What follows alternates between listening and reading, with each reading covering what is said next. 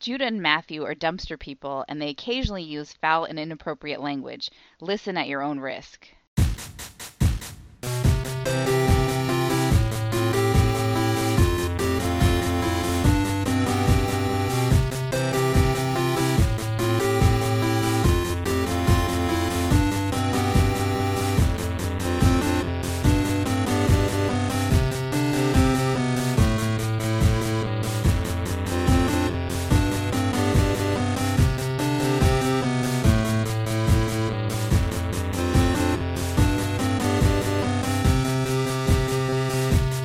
Welcome to Brother Day, Star Trek's edition. I'm Matthew. I'm Judah. Week 111, like the F 111, an underappreciated fighter slash all weather whatever. You guys know about the. F 111. I mean, if you don't, you should. That's right. Wikipedia, that shit. Led led directly to the F-14. So That's right. Had them swept wing, the, the variable geometry. Wing, what do they call those things? yeah, variable geometry wings Yeah. or sweep wings. Those Yeah. things were fucking legit. Some Transformers nonsense right there. It's a Star Trek week. It sure is.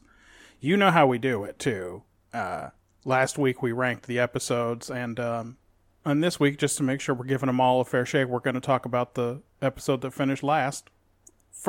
Fir- first, Yeah, there you go. See? And I'm supposed to be watching them in that order too, but then my wife wants to watch them and she only wants to watch TNG, so we always watch that first. yeah, I have sort of. I now sort of watch them in convenience order too. Like, um, Katie watched all of the Deep Space Nines during Mm-hmm. the years that we lived apart, so she has no interest in rewatching those. I don't blame her. I have no interest in rewatching She's- them after this. She's never seen any of the Voyagers, but she has absolutely no objection to watching a random fifth season Voyager episode. yeah. That You know, until until it happens, and Yes. then she goes, "What was that?" until three or four minutes in when she goes, "Oh, I should I should have been more careful about this." Uh, she's heard enough of us bad mouthing Janeway that she already doesn't fuck with her. So, uh, Well, I mean, good. we'll you know talk what? Mission about it. accomplished. That's if one person has listened to this podcast and learned not to fuck with with Kathryn Janeway, then we've done our job. Correct. Yeah. Uh, there was one particular scene this week that caused Katie to curse. So uh, we'll talk about that when we when we get to it, of course. Um. But yeah, uh, last place this week was Vo- uh, last week was Voyager. So this week we're going to start with the fight.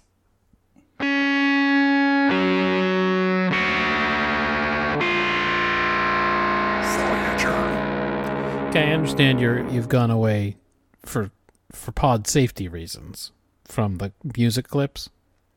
Uh-huh. But is there anything that popped into your head that you would have liked to have played for this Uh, piece I of mean- donkey turds?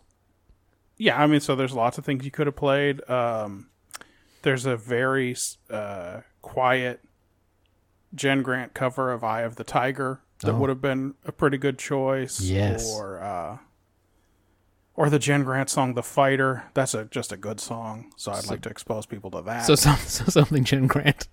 Probably from something from Jen Grant would have been my uh, would have been my choice, or um, Jimmy Sharman's "Boxers" Oh, maybe would that have would been good been legit. good choice. Yeah. Why are we paying for this? Yeah, Right? yeah.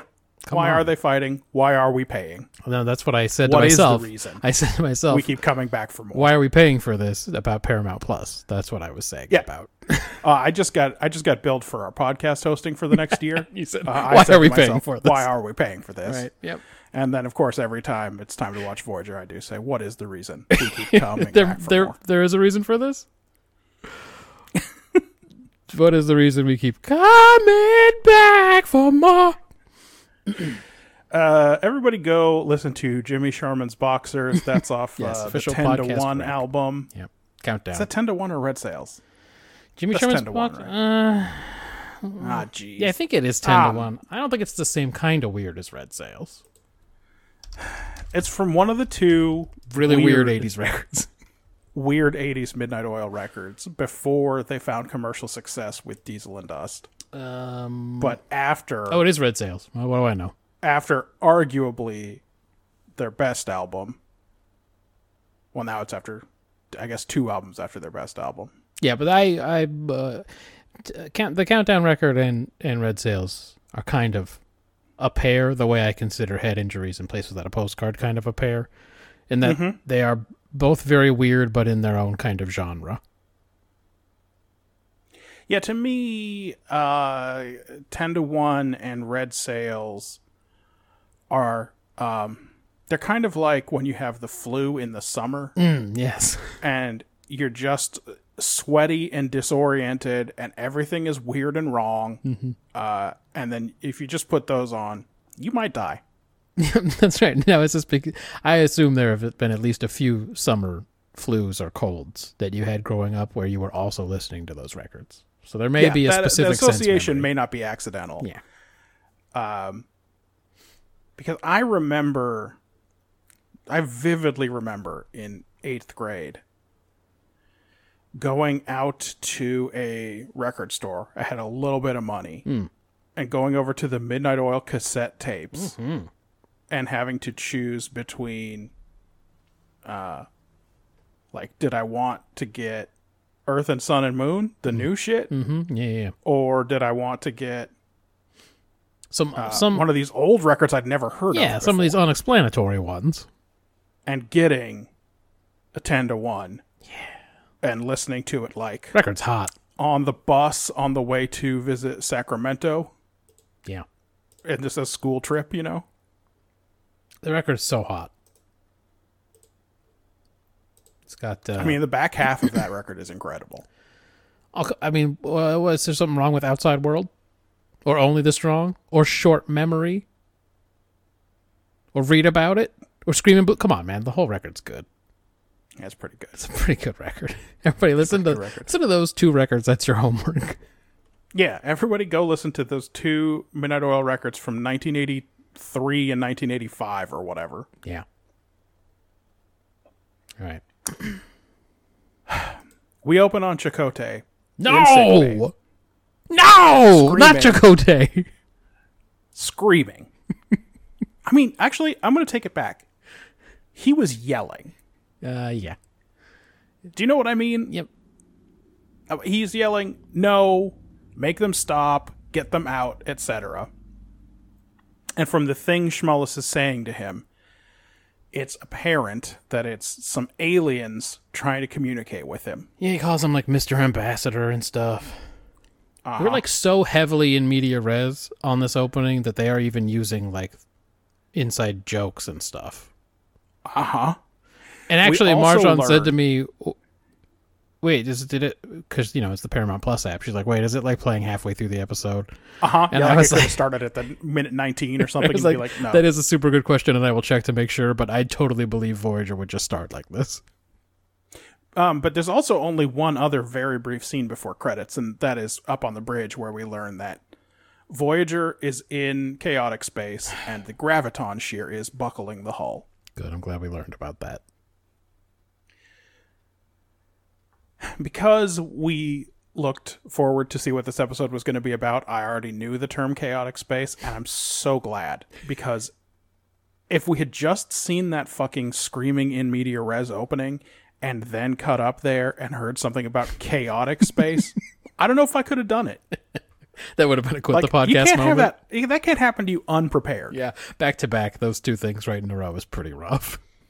Like I hope to God the people watching this in 1997 Yeah. uh, looked at TV Guide ahead of time. And they said, um, Voyager's caught in chaotic space. Oh, no. Ah, Yeah. God. And meanwhile, Chakotay. Ah, God. And and by the way, and this is this is not helpful, but Chakotay's got different hair this week, and it's the hair he had when he was evil. When he was pirate with the black gloves. episode from the fucking Holocaust Yes. museum, when he was uh, pirate, living witness. leather glove Chakotay or whatever. Yeah, so he's got that hair again, and he's fucking screaming, and we rip off a quick mention of chaotic space, and it's like, fuck, man, anything could be happening. Am I, you know, like immediately you think, am I gonna have to blank this one because it doesn't take place in our Hmm. time? Uh, well, Well, the whole time the- I was wondering whether or not this was just because he was so frazzled that he had new hair, or if this was just his new hair, for sure. Yeah. Like he just he was too busy doing all this shit to get a haircut. Yeah. After the credits, Schmaltz makes a log entry about Chakotay's deteriorating condition. But like while he's sitting at his desk, this is one of the ones where we see where he's making the log entry. Mm-hmm. And while he's sitting there making the log on his computer, Chakotay is just still yelling in sickbay. Well, just like, okay, I'll be back. I gotta go write this down. I gotta go write this down. You just keep doing your thing there. I'll I'll see you in a minute. He, I think I have a feeling Chaco had been screaming for like a day, and he was he was not Yeah, gonna yeah, he was not gonna put his routine aside anymore. Yeah, he was like, "This isn't going to get any better. This isn't going to get." Spoiler alert: At no point does Schmullis think that Chakotay is in any kind of danger this week. No, he just seems um. Well, he he definitely talks about how he's hallucinating a lot, but again, in Starfleet, that's no big deal. But also, Schmullis knows exactly why he's hallucinating, and he knows that once this situation is over with, he can just give him the drugs that suppress it again. yep. You know what I mean? So this whole thing is, this whole week, uh, this whole episode, Schmullis and Janeway are a little bit irritated at Chakotay. because he doesn't want to keep having these hallucinations yeah, that I, they need him to have. I have only I only have character notes really about Chakotay and the Doctor, so I will have some things to say about the Doctor. Yeah. All right. Schmullis believes that the alien denizens of chaotic space are reconfiguring Chakotay's neural pathways in order to communicate. And he asks him to remember how this all started. Remember the boxing simulation where he got an injury, and suddenly we see him uh, fighting in a ring in some gym in in what looks like the 1970s, but it's not clear. I don't know Well, why Tom have to Paris helped him set up the program. You know, It must be right because, well, Boothby's there. Boothby is his boxing coach. You know, the groundskeeper. Yep. Yeah. Well, again, every show's job is to ruin everything TNG ever did, and so of course in TNG, Boothby was supposed to be just the groundskeeper that Picard, one person, happened to have a special relationship with, Uh huh. and then over Now time, everybody fucking knows him. he's everything to everyone. He was Chakotay's academy boxing trainer, Uh huh. so that's why he's that, been put into the the simulation. We've seen Boothby in Voyager before. He was an Undine planning to take over the Federation. That's how important Boothby is. So at this point, when you see Boothby, you don't know what the fuck is happening. Anyway, this does not look like a. Uh, this boxing could be taking place at Starfleet Academy in the. What do you think Chakotay was there? Late 2350s, early 2360s? yeah, it's, uh, that could be. Yeah. Right. Doesn't look like that at all. Looks like Rocky. Yes, it looks like the it looks like Rocky Three specifically when he goes to train in L.A. That's what it looks like. Yes. Uh, so he's fighting in a ring in some gym, um, and Boothby's big advice for him is to let himself take some punches so the other guy gets tired. That doesn't seem right to me. uh, yes, I know. I have many notes about this. But because of what this episode is ultimately about, Boothby's got to be telling him like, your enemy is yourself, and you gotta you gotta go in there and take the punches so that you know you can take them, so you have confidence, etc., etc. Uh huh. You gotta face your fears, but specifically, let this alien punch you a bunch of times. Yeah, you gotta get hit so many times. That's what being a he says. That's what being a good boxer is. Just getting punched the most. Uh, anyway, before we know whether that advice is worth anything, uh, Chakotay starts having a visual hallucination where everything gets all wibbly wobbly, and he gets knocked cold out. Five hundred thousand dollars, I bet, for that effect. Oh, for the effect? Yeah, could easily have been. Uh, that, or it's a pre-built filter in the Amiga computer that they use. One or the other, but they may still have built it for five hundred. Yeah. Uh, he wakes up in sick bay and he's getting a big lecture from the doctor, who is not a fan of boxing and he thinks it's a dumb, brutal sport for cavemen apes. Um, but when Chakotay tells him about the weird mirage he saw, Schmullis confirms that there is some kind of unusual energy pattern in his brain. They don't get to dig into it right now, or ever, because he gets called to the bridge because Voyager is running up on a big wibbly wobbly phenomenon in space, Oh. and it moves too fast and too erratically for them to avoid. Even though this is a fast ship and Tom Paris is supposed to be a good pilot, they just end up inside it. You know, I'm just gonna say it. I've never seen him pilot his way out of anything. Have, has he piloted his way out of anything? This show is so bad at visual and space effects. The whole visual language of Star Trek is ocean going vessels. and Yep. even when you see someone do a cool maneuver, like think of Picard trying to get out of the Menthar booby mm, trap, Yeah. and he he's gonna do that gravity slingshot, and he pushes the button, and the ship slowly rolls, and then very slowly swings around. So I don't know that this show is capable of jizzes in his robot piloting. pants because he's never Uh-huh. apparently he he doesn't know about how to about gravity and stuff. He's Uh-huh. totally blows yeah, for some reason he can't figure that one out. Uh-huh. anyway, they're in this fucking thing, Mm-hmm. and uh, Seven calls everybody down to Astrometrics, even though it would have been easier for her to go up to the bridge because they don't actually end up showing anything in Astrometrics. There's no reason for them to be down there. It's true. It She just has to tell them. super It's kind of a power play. Yeah. Yeah, Uh, yeah. You know, I don't. I don't really want to go out the door. yeah. Go see you. Can you just come see me and I'll just tell you all about it. It's not like in Generations when they go to Astrometrics so Data can show the the Nexus ribbon Hmm. moving through the galaxy or whatever. Right. She just calls them down there because that's where she is right now. That's right. Well, she tells them that the Borg know all about this chaotic space. They've detected it all over the fucking galaxy, Right. but only one cube has ever escaped it. And someone says, How come we don't know anything about that? And she says, Probably all the Federation ships that uh, found it just were lost forever. Right. Did she did Uh, she have all any f- useful information about how that one cube escaped? She absolutely did not. No, she had nothing more to say to it, and no one asked. I thought she was gonna have something, and I thought someone was gonna ask, and then neither No. happened, and I thought I'd missed something. then I went, Nope, "Hmm, you did not. They must have asked, and she said no. And I, I again, I, I told you off air, I had a lot of trouble focusing up on this one, um, on account of the uh, tra- the trash, the trashness of Yeah. it. Yeah, yeah, yeah, yeah, yeah. Well, what makes this space chaotic is that the physical laws within it are constantly in flux. And but the main problem, she does tell them, the main problem they're going to encounter is graviton shear. Now we already know that Yep, from the teaser. from the teaser, yeah, Uh-huh. and there's a reason for that, and we'll talk about it later. can't wait. I hope it's a production note from Memory Alpha. It is a production note from Memory Alpha. so they start recalibrating the sensors. That's the main thing they need to accomplish. And while they're doing that, Chakotay goes to his quarters, but he starts hearing things and he sees his boxing gloves on a chair and his audio hallucination becomes more clear. It's all the sounds from his boxing program. But he gets called back to the bridge because this episode is so badly plotted and written. Yeah, yeah, yeah. The ship is starting to take damage from the anomaly. Even up on the bridge, he's hearing the hallucinations and seeing the boxing gloves everywhere, so they didn't need that scene in his quarters at all. No. But, uh, and he finally kind of snaps and he starts swinging on Tuvok, and Tuvok takes him out immediately with a neck pinch. It's fucking nothing. So he can quit the boxing gym. Uh, yeah, that's right. I have um, I have questions though.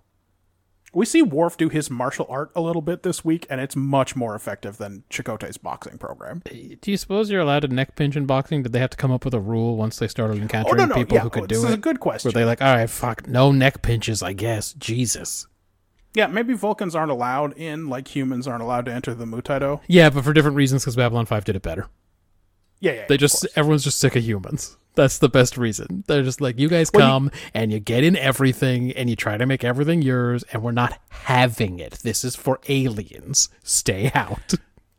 Vulcan powers and abilities also change from writer to writer, but it does seem like it'd be difficult to do the uh to do the pinch with the full size boxing glove. Oh, that's true. Yeah, that would be, that, uh, you know, you're right, though. He would use a telepathic power instead. He'd use some kind of telepathic attack for sure.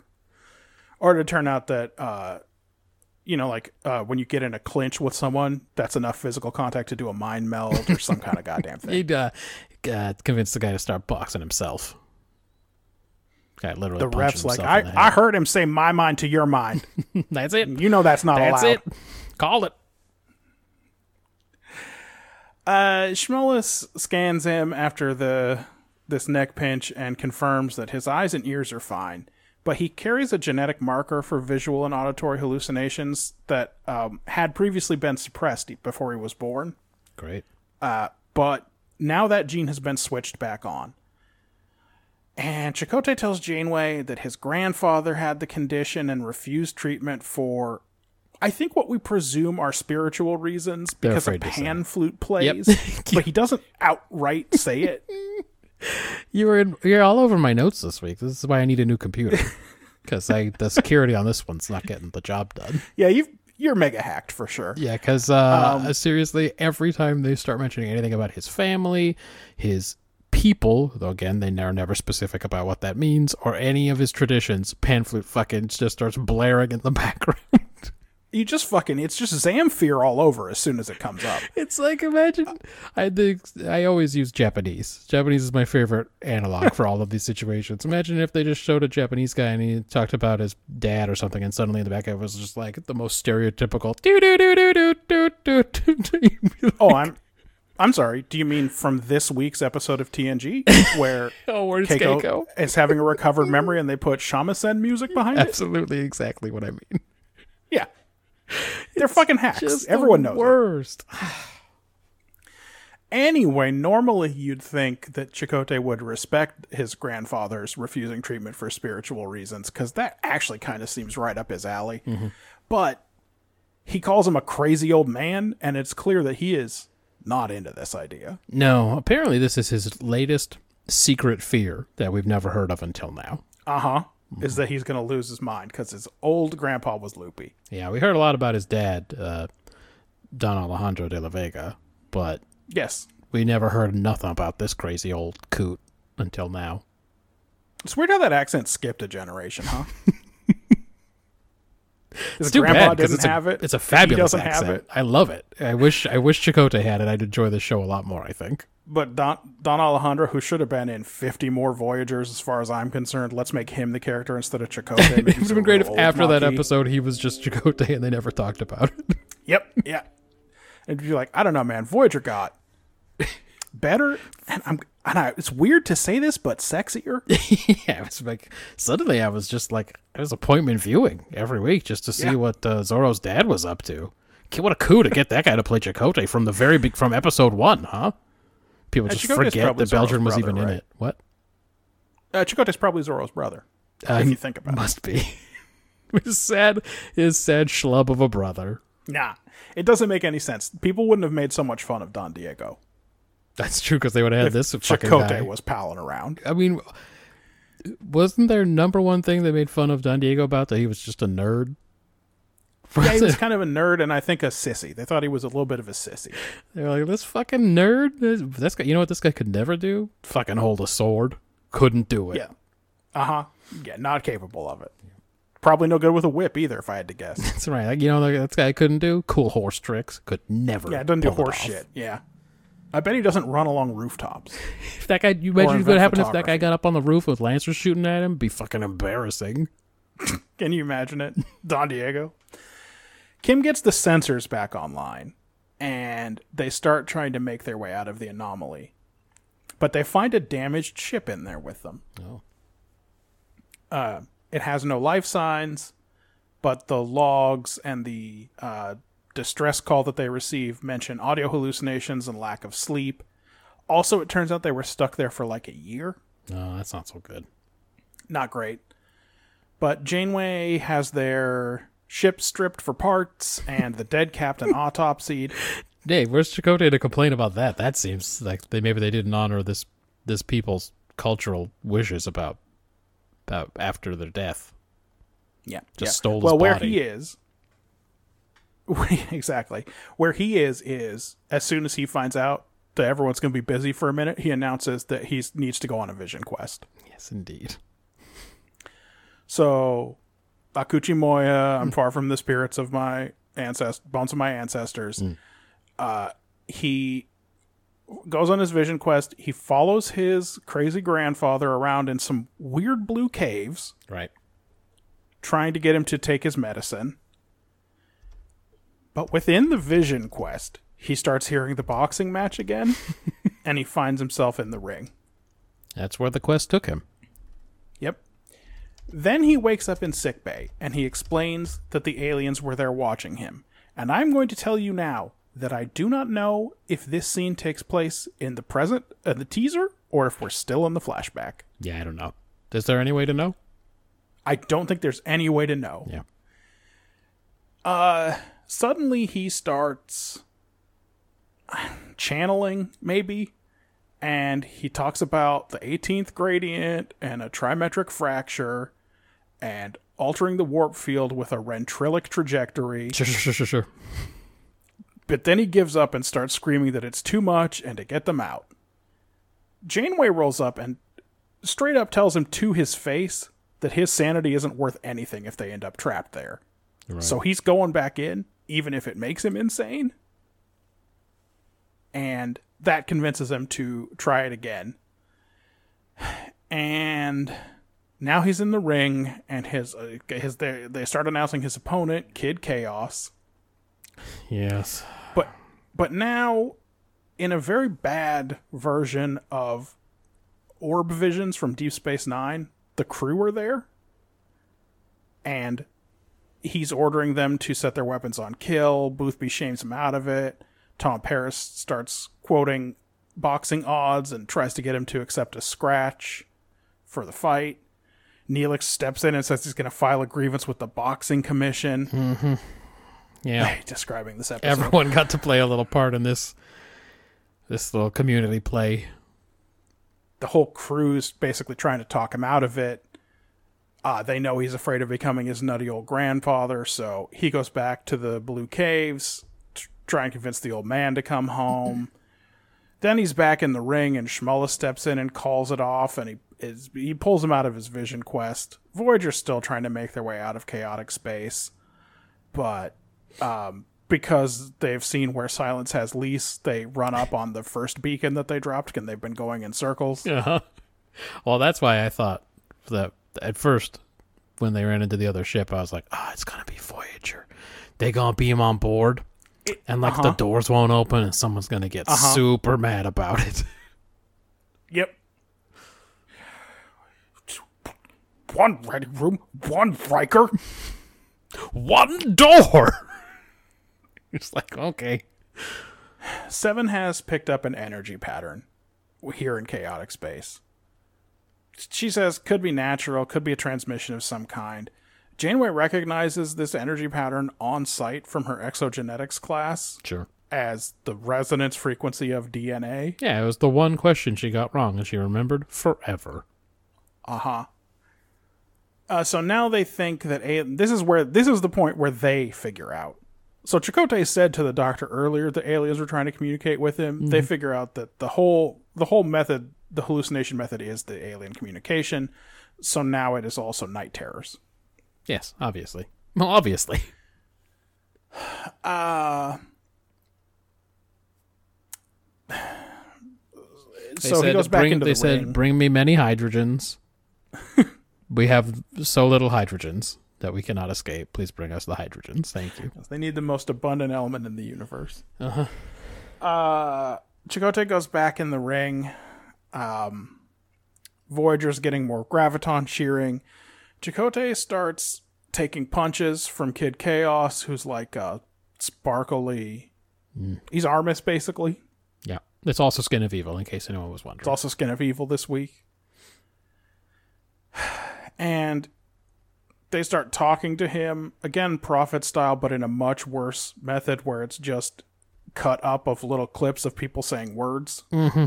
Oh God, yeah, like a like an audio visual ransom note or something.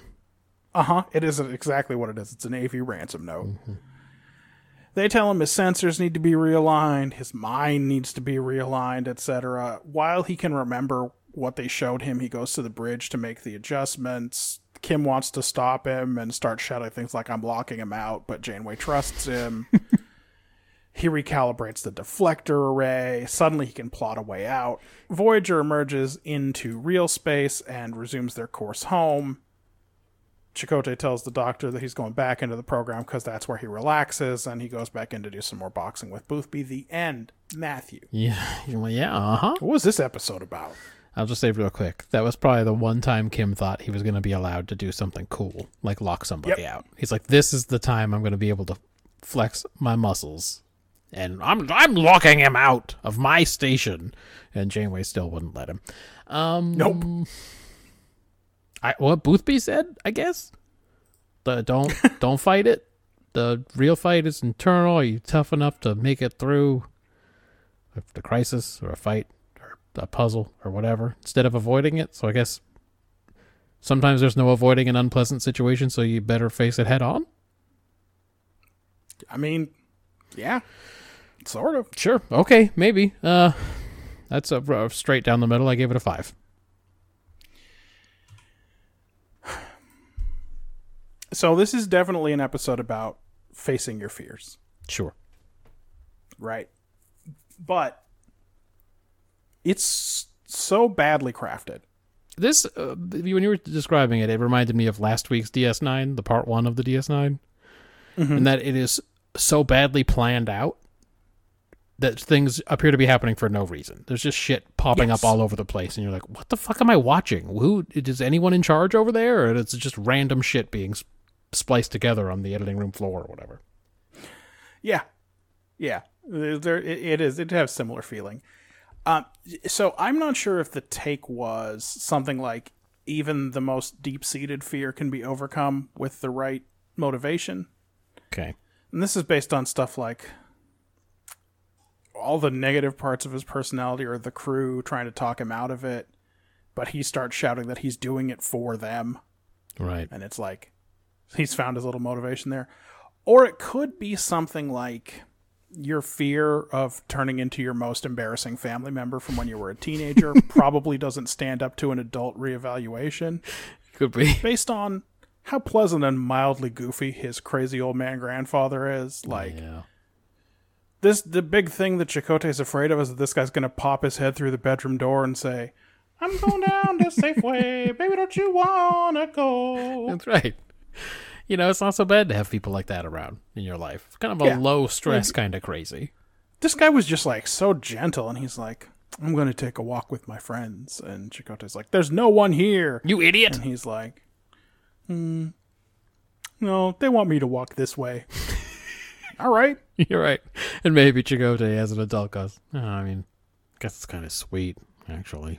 yeah now now that i think about it was i just i was just embarrassed Yeah. i didn't just didn't want my friends to see him be like oh, i'm talking to my friends can't you see him and they'd be like what's going on with your grandfather man Yeah. but in retrospect doesn't really hold up. Anyway, in this episode he faces a big psychological fear to help his friends and I think that's worth a few points. Um so I mm, I'm going to you know I was a 3 but I'm going to meet you halfway and go 4 Okay. on this one.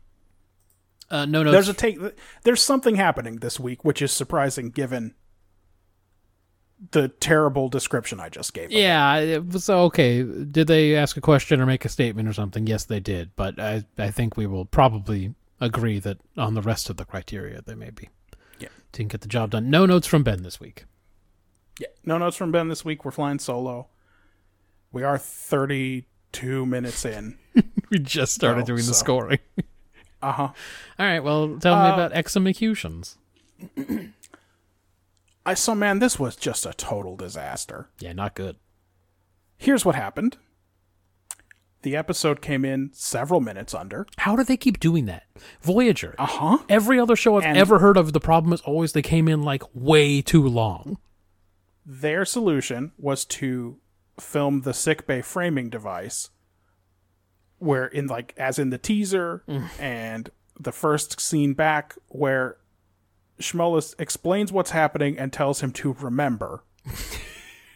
This is exactly So the it's trouble like- they got in last time. It's just like the Tom Harrison jail. It's like 30 days, but with even worse results because it makes the episode 100% confusing. Yeah. Are we in the flashback? Are we in the vision quest? Are we in the holodeck? How long has this been going on? And just on and on and on. It's things like she talks about graviton shear in the teaser, and then later, She's like, halfway "Hey, through the episode, she explains, watch to out for that "Listen, you're gonna want to look out for graviton shear." it, it just makes it impossible to follow. Yeah. Yeah, not in the way where you're supposed to be confused so that it can all be revealed later. It's you, nothing is really revealed. Later on, you're still Mm-hmm. like, wait, which part was when? What was happening? Exactly. Look, I don't know how I could have ever given a lot of points for this episode with all of the hallucinations Yeah. and vision quests. It's a lot. But the framing device that they put in just rips this thing to utter shit. Yep. It was so confusing that at the end, when Chakotay takes that punch and the screen goes black, which is the last scene, he's back in the holodeck. Katie looked over to me and said, Two parter? My So just like Marjan asked you if we'd started 20 minutes in because of a Paramount Plus fuck up, Katie thought that maybe they were this was going to be a two-parter, which thank God it's oh not. my god, can you imagine if they wasted a two-parter on this plot? Uh-huh. Fuck. So no, it was just- much more like uh, the end of Rocky Three, when they get they get Sure. into the ring together and they both throw a punch and it freezes. It does freeze frame on them. They, they should have done a freeze frame. Yeah. So they just utterly mangled it. I can't give them any points for execution. I mean, it is really bad. It's not good. How did they um execute on your on the take though? Just in case there's any points to be salvaged there. well, I wasn't sure which of the two takes it was. So not good then. All right. Um. Well, I wasn't much better. Let's see what I have. I wrote this whole thing was trash and made no sense. As always, it was a bunch of techno babble wrapped up in some bad student art film bull crap. Characters acted erratically the entire time. Voyager's definitely the show most likely to begin in media res, so this totally Yes. holds. just that you're just in it and you go, oh god, what the fuck's happening? Every time Chaco talks about his family or heritage, some pan flute starts in the background. The rest of the episode, though, has the world's worst horror movie soundtrack. And then about that part in the end where it's just all the words spliced together, I just said, "Join me and the boys of action for some boys of summer for action." Action. it's um Do you remember the hallucination where uh Lisa has to explain to check in Burns' suit yes, in the Who Shot Mr. Burns episode? which is supposed to be kind of uh, Twin Peaks, right? uh-huh. Yeah. Uh well, I wish they'd done that. Is what I'm saying. You wish they'd gone back to Twisted when uh, Bet when when Kate was going Burns' suit. when, Yeah. when Kate told them, "Fucking what?" I mean, what could she even have told them in that episode? She, it's twisted. Yeah. twisted it is. uh, I had it as a one, so we were extremely close. I had no, there were no positive notes in there for sure. Oh God, world Um, building. what about world building? Uh, Gul let the knockout in the Mm-hmm. neutral zone. The knockout in the neutral zone. So there's still prize fighting happening deep into the future, and they let the aliens do it too, and even a full Cardassian Gul, unless that's a nickname. it's a good question. Ah, Jesus, chaotic space, wanking motion. The aliens who live there and who communicate with, again, the audiovisual equivalent of a ransom note. Return of the Vision Quest machine. I refused to write down the technobabble, especially about activating the DNA and all that shit. Mm-hmm. By the way, I thought it was against Federation laws to mess with people's genes, but I guess there are certain things that are totally cool. And is that based on anything next week? Oh, I is that, is, that, that what's coming up next week? Are we going full I mean, just, Bashir? uh, just take a little peek at Landry here, see what's happening next week. Well, I, I, you know, even if we hadn't gotten into that yet in this project, we've done all the augment stuff, and uh, That's true. you know, they've talked about Khan and all that business. So I just, you know, I didn't think you were allowed to, but I guess there are some things that you're you're allowed to do. Um, more micro. It's weird that this is one, given the Federation's very lax attitude towards hallucination. Otherwise, Yeah, that doesn't make any sense. You think they'd be uh, like, your "That's baby good. just needs sleep, madam. That's a good thing. Everyone hallucinates a little bit. Just means they're stressed. uh more microfractures. Always with the microfractures. It's just every week on Voyager. So many microfractures. Now, to be fair, microfractures bring down a lot of aircraft. I know, I get it. It's just that's It's a real problem. that has become their um their damage report uh du jour. They're just like every week now he's got to tell you about how many microfractures there are. yeah, they've always been there, but Kim just found out how to scan for them. That's good. It's, he's making progress. Um, I had it as a one, and only for the knowledge that boxing exists deep into the future. All right. Because all the rest of it, we don't have to worry about this anymore. There's nothing. uh, chaotic space exists. It's kind of a. It may potentially be kind of a Bermuda Triangle. Uh, apparently, though, there are a lot of lost Federation ships. I believe that. Apparent. Apparently, they just go missing. How many? Um, And how many episodes of of the original series and TNG where they have to go figure out what happened to some Federation ship? Yeah, I mean, there's the Tholian web. Um, It just happens all the time. Like, oh, they're gone. You gotta go figure out what happened. Like last week, they we definitely. we just had the one where the gone. the purple helmets and everything. That that whole episode was just Yep. them like, Yep. what the fuck happened here? There's just Federation ships just getting blowed up and disappeared all over the place. Uh, you mentioned the knockout in the neutral zone. Um, I think uh, that must have been the first pass at that name because it must have been the demilitarized zone, right? Yeah, unless the fight was just held in the neutral zone for non-Cardassian reasons, just because maybe that you get a good audience there. Maybe there's a lot of fight fans. Oh, maybe. The Maybe the people living along the neutral zone. You know, they've had a rough 10 years. The Borg wiped out a bunch of colonies on both sides and constant incursions. and- They need a good distraction. A, uh, Yeah. a championship fight is what they need to see. Yeah, I don't. yeah. Baseball hasn't made it out that way yet. but more more likely, they fucked up and they meant to say demilitarized zone. uh, boxing is yet another individual academy sport. Mm-hmm. Do they have any team sports? You know what? It seems like the kind of thing they do is rowing. Doesn't that seem does, like what doesn't they it? would? They'd have a rowing team. I was is my feeling about it. Like, is the problem that they're independent? They're not a part of any conference, and so, like, it's real basically just inter- intramural stuff there, It could be.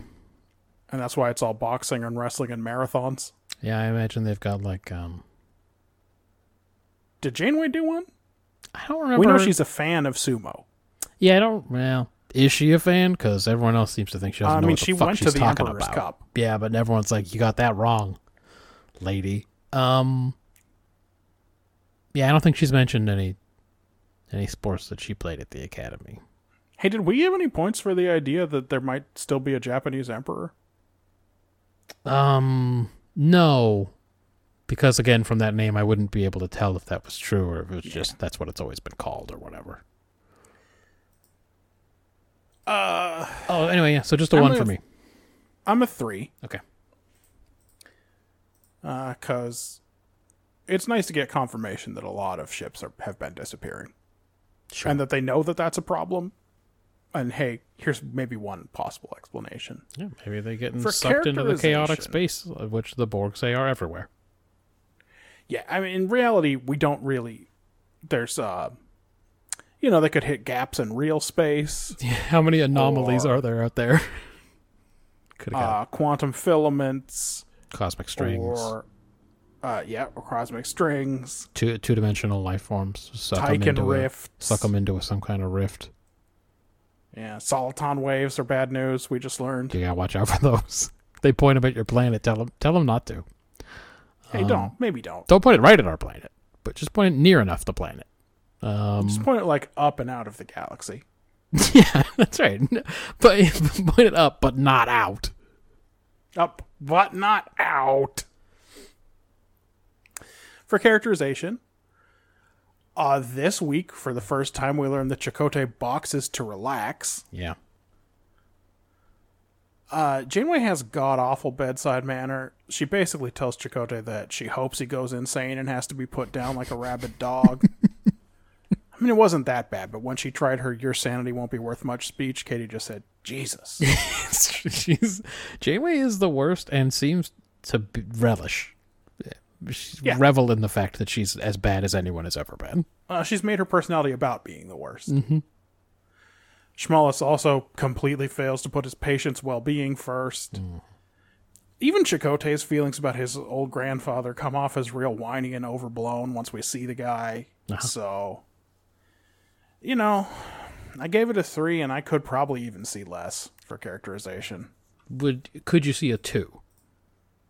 Well, I wish you hadn't said that. now I got to change it. Because I gave it a two. Like I already said, Boothby the groundskeeper is now everything to every cadet. Eat that TNG. Yeah. Um, I don't know if Boothby was as bad a trainer as this simulation of him was, but this was the worst Right. advice ever. he told him he's supposed to get his ass beat, and that means he's a good fighter. Tell that shit to Floyd Mayweather. The guy's whole deal was that he never got hit. Um, Chaco loves boxing now. Chaco's grandfather was a crazy old man, and I guess he's always feared he'd turn out that way or something. He's never talked about it. It's a real weird season five revelation. This keeps happening on Voyager. They was just dropping new fucking shit. The I hope we never learn about Janeway's ancestors. is that one also coming up? I don't know. I don't. I didn't watch. I know of it. I but I don't know what episode that is. so could be. The Doctor thinks boxing is archaic and barbaric. He also does a Chaco no no, like I said, when he just steals that alien body and does an autopsy. Chaco would not be into that. Then he goes from denying Chaco is talking to aliens at all to shouting at him to not quit and see this alien thing through, but it, the switch happens in like three minutes. I don't know. Maybe it was a flashback and then it was in real time. It's hard to say. Uh huh. It's hard to Yep. say.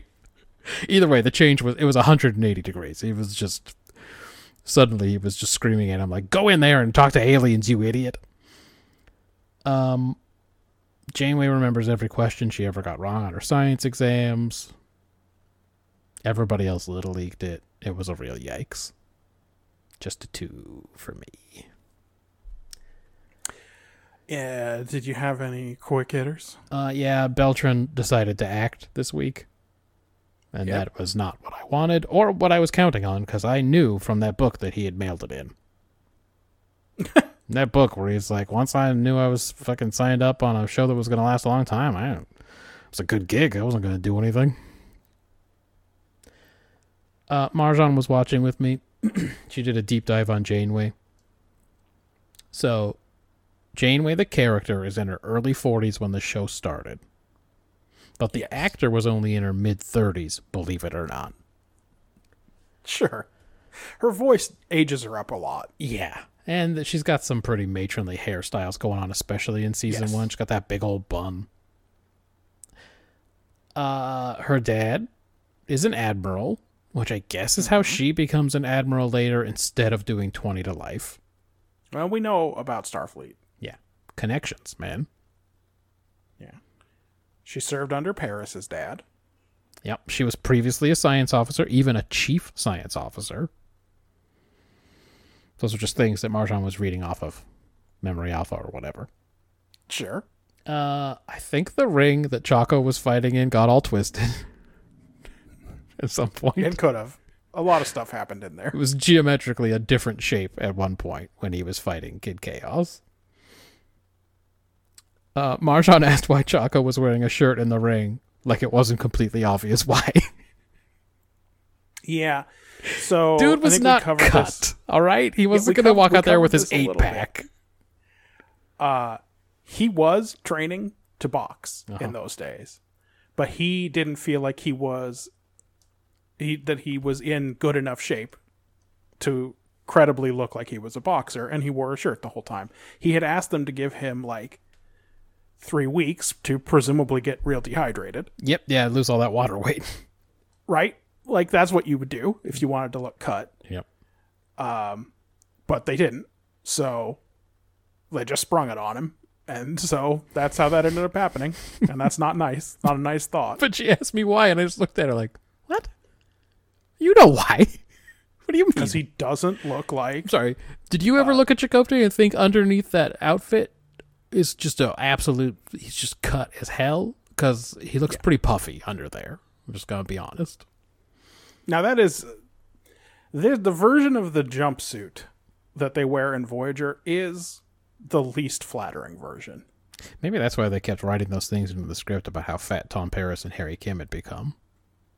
Yeah, I saw Paris in this one. I, I remembered that, and I looked at him and I said, "You're not fat at all." No, I haven't noticed either of them being fat. I mean, they're not. No. They're not jacked in the odds. Like Harry Kim's got a round face, and together with a shapeless jumpsuit, Yeah, right. you know. But it's like, no, he's not fat. Yeah, that's not fat. They're not jacked in the odds, but they are not. You know, they're not. They're not Right. big dudes either.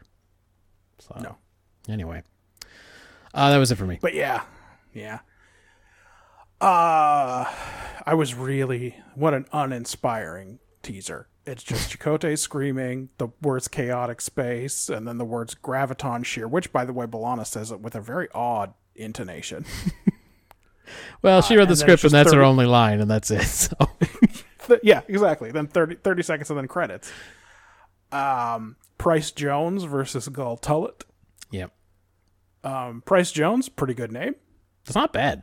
Well, like that does seem like the name of a character that would show up in Babylon 5 or be named as a boxer in Babylon 5. yeah, they've been talking about that was the guy that Walker Smith Yeah. beat uh, in whatever what to unify whatever belts or whatever. Exactly. Uh, Notice I didn't say Walker Keel. Schmullis gets knocked out, or uh, Chakotay gets knocked out in the holodeck and wakes up in sickbay with a real bad shiner, and no one says anything about the holodeck safeties. I thought someone was. I thought that was going to be a, a point that someone was going to make because I forgot where this episode really went. I thought someone was going to be like, uh, you know, what are you doing? Uh, is something wrong? Are you? Is everything okay? Like, why are you fighting with the holodeck safeties off? But no one talks about it at all. It's like we never see in any episode of Star Trek that I'm aware of the holodeck safeties work or do anything. Sure. Don't know how they should work at all, but like, you shouldn't be able to knock you out. If you get knocked out, y- your brain's hitting the inside of your skull. Yes, uh, you are at risk for brain injury. Yeah. Well, no one mentions it. um, the great, great writers of this great, great show gave Garrett Wang the line I'm picking up a lot of raw data. What's anyone supposed to do with that? Picking it up. If someone said that to me, I would say, You're fired. what do you mean you're picking up a lot of raw you wouldn't data? shout back at him. Extrapolate. I mean, maybe synthesize. Synthesize. I might turn around and say, What do you want me to do with that thing you just said? Aren't you constantly picking up raw data? Yeah, what do you isn't, mean? Even when the sensors say there's nothing out there, isn't that data? Isn't it the exact same amount of data? and while you were explaining that, the ship would be torn apart by graviton shear or whatever. yeah. You'd go on Yeah, a long rant until the end of the episode. Yes, exactly. I would have uh, traded something important for something that is not. Exactly correct. Yes. What's up with Chakotay's furniture? In his bedroom, he has like six terracotta colored armchairs, and they're all facing in different directions. They're not like arranged around anything, and why are there so many? Well, his people, Did he think that he was going to have a lot of mutiny circles in there, but then it just never happened? his people have a kind of uh, feng shui that they believe in. Don't ask what kind of I mean, that, people. prob- that probably is the answer. don't don't ask what they don't know what kind. Uh, the doctor puts a cortical monitor on Chakotay. Hmm. Right on his throat. wait, wait. Right on the left side of his throat. You know you mid- can midway, put it there. sort of in the in the area of the jugular vein, midway between the uh, carotid artery and the windpipe. I wonder if he was picking. I wonder if he was picking up a lot of raw data from that. A cortical monitor. so it should logically monitor a cortex. No, nope. This maybe the cerebral. Anyway, right on his throat. You know, Did Chakotay grow up on that weird blue planet where it was dark and blue all the time and it was a lot of caves? yeah, because in his memories with his dad, he was tromping around in some jungle. Yeah, but it was normal colored. Yeah, I don't. So I'm confused about the blue caves for sure. Maybe Yeah, there were like, blue caves is on that- that jungle world, and that's where his grandpa hung out. I don't know. Is that because this is half hallucination or like did they move from the blue cave planet? Like Well, it would be nice if they told the us, Maquis. isn't it? They could have been resettled at some point, right? Man, actually, now that you mention it, is his grandfather the guy who says the Picard's jacked him around in the past? He was, uh, let's say, a similar type. Okay. Because I know he Uh, was in. Um, shit. I know his grandfather was in the episode with the Mugato of TOS. Was he really? He was one of those guys. You know, with Tyree and, here. and all the fucking other guys. you know which one I'm talking about. Ned Romero. The one where at the end, the one where at the end, Kirk uh, uh, beams down all those flintlocks. Shit, dude. He sure is the leader of the tribal council Yeah. for the Native American Society on Dorvan Five. But I wonder if he was in. Um, I wonder if he was in TNG too. Let me see. What was his name? Did you say his name was Ned Romero? oh no, he- no, that's what I'm saying. He he is in Journey's End. Oh man! So I was right. Yeah, you're 100% right. Oh, he is both Chakotay's grandfather and the leader of the tribal council. But that guy doesn't have a tattoo. All right. Well, now I'm glad that I said that because in my head I was just like, those two guys seem similar, but no, it was that guy. yeah. Okay. Great. Yeah. Yeah, that's rough. Well, anyway, that's how it's like. rough. Uh, it's like how throughout the '90s, every movie that had any Native Americans, it just had the same five actors, just over and over Yeah. and over again. So And he was Krell in a private little war. that's the Mugato one, right? Or is that another other different TOS? A private little war? Uh, Matt, that's the one with the flintlocks. Okay, good. That's what I thought. That's that's Yeah. the one I remembered. This guy was in. Yeah. Uh the doctor has the line, Chakotay's bad gene gave them the opportunity. now, that's real judgmental. really is. I didn't know there was good and bad genes in uh, in the medical sciences. I guess there are. Yeah. I don't have um, actual medical training, especially in something like genetic counseling. Sure. I'm guessing, though, that they probably tell you someplace pretty early on uh, don't refer to it as a bad gene. Wait. if So you got a kid in there with Down syndrome, don't say, your kid's got bad chromosomes. in so in genetic counseling, they don't like spin your chair around and get real close to your face and go, "You've got bad genes." no, I would imagine not. Scream right in your face. Uh, then all the flashbacks, um, which uh, you correctly point out are like the news radio baseball promo. Mm-hmm. Real low rent version of an orb vision. Yeah. Yeah, because Uh, instead I of playing like takes us- emotionless robots or whatever the prophets are being, um, these guys are all playing little characters, and that's much Exactly. worse. Uh, I know that only takes us about three quarters of the way through the episode, but my brain really melted just even trying to describe it. So Yeah, I gave Best Actor to no standouts. sure. And uh, worst actor, uh, I thought when Chakotay was uh, scared of turning into a crazy old man, he sure seemed mad. yeah. He So was So that was a puzzling choice for me. angry at the inevitability of becoming an old coot. Yeah. Oh damn, that's damn near an hour. That's all right. Um, We're good. Let's do three hours of Star Trek. We only got three episodes to talk about. Think we're gonna. I listen. I can't imagine we're gonna get out of this next one clean. Well, Because- especially because that episode we both described as being too hard to pay attention to, and we still talked Yes. for an hour. It was baffling. and by the way, Voyager has a. Uh, we'll talk about the scores at the end. Voyager has scored worse than that a lot of times. Oh yeah, no, no, no. It's because they had kind of a take that we gave them sort Yes. of take points. Um, second place last week was TNG. Uh, this week we watched Violations.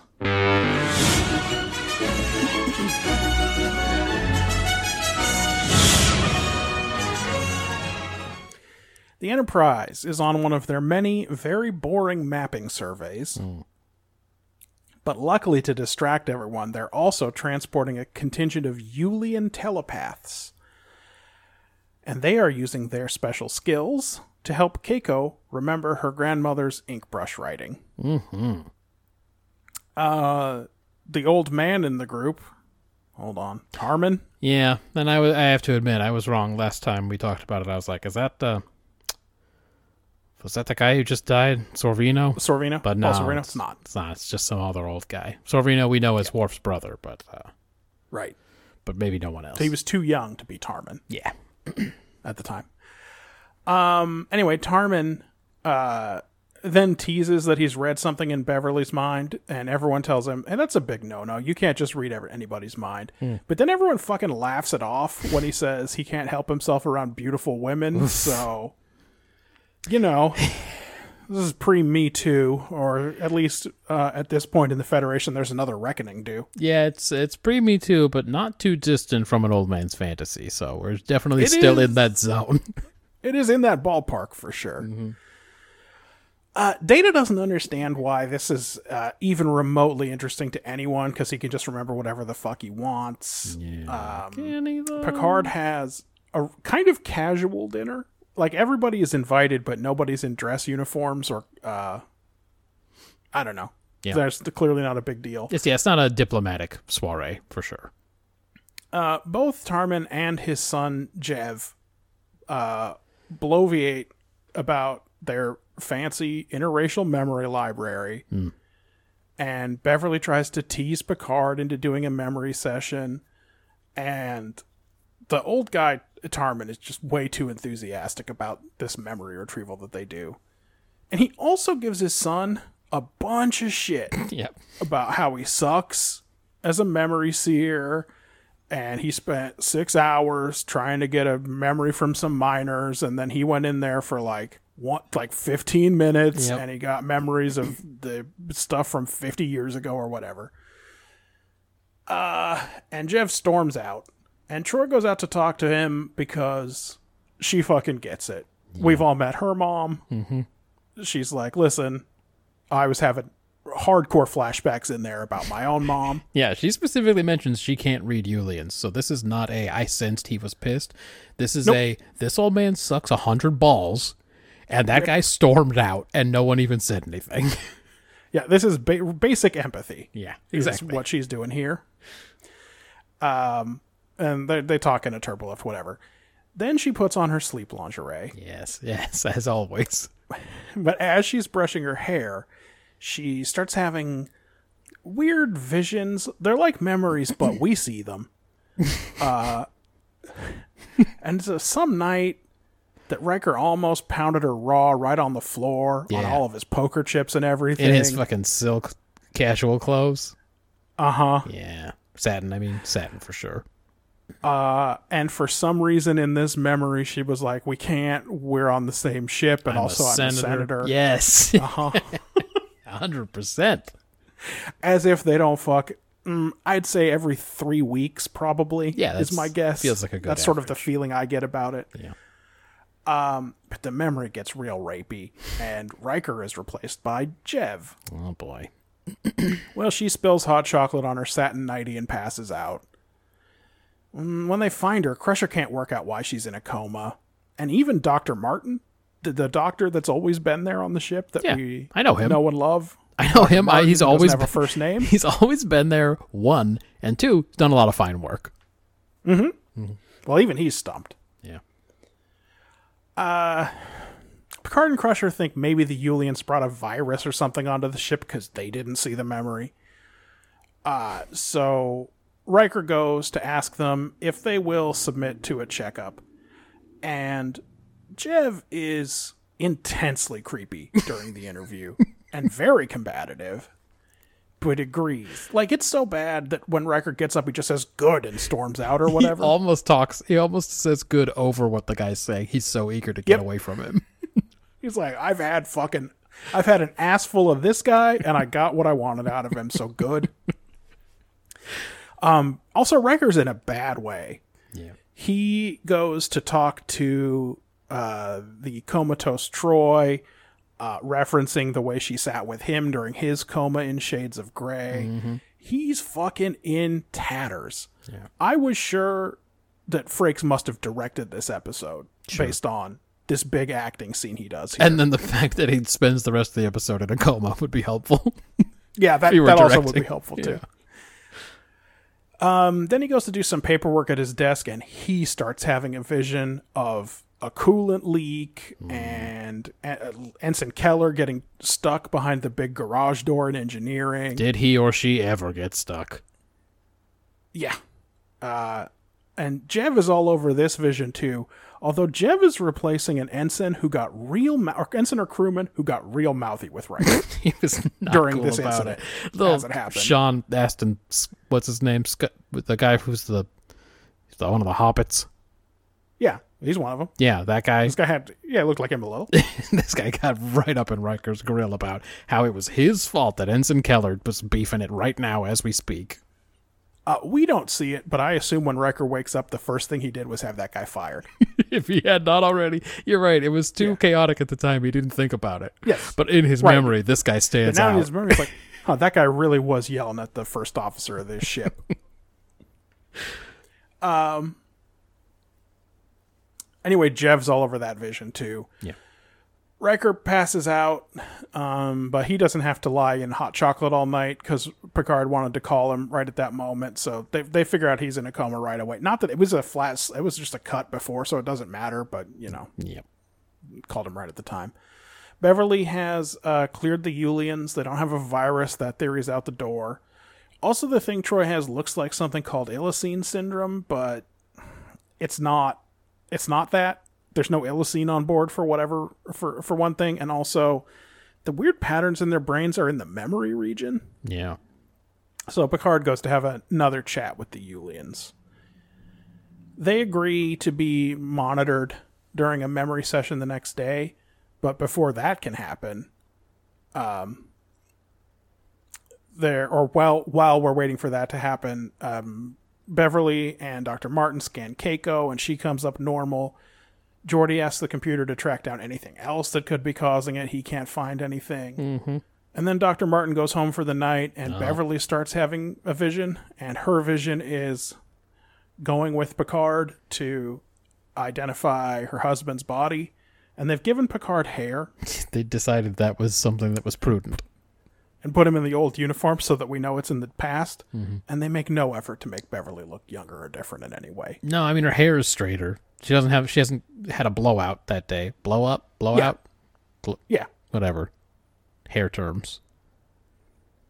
Like, I don't know what I wanted them to do. I'll put braces on her or something, Well, but like, I got don't do a do lot anything. to say about Beverly's hair in every scene in this episode. So, I mean, I named. It's a big hair episode I'm, for. I'm not gonna lie. I named my notes chapter one eleven, wig continuity. So it was on my mind. Anyway, anyway, you know how this goes. Picard becomes Jev. Beverly passes out. Mm-hmm. They got, they got no, they have no better guesses than. Listen, this started happening when the Ullians came on board. Beverly said something about memory regions, and these guys are the memory people. Sure. So he has Data and Geordi uh, go through all of the places these guys have visited before. Yep. Like, see if there are any other unexplained comas there. Uh, but Troi wakes up again. And she can't remember her vision. She's scared. Picard goes and asks the Ullians to voluntarily stay in their quarters. Um, but at this point, Jev pipes up and says, Well, why don't we do a memory retrieval on Counselor Troi and see if she can tell us what happened to her? Yeah. A That'll memory, vindicate us, he says. memory retrieval of the thing that happened to her, which we already know was a memory. So we're Yes. we know at home this is going to be a memory retrieval of a memory. so Yeah.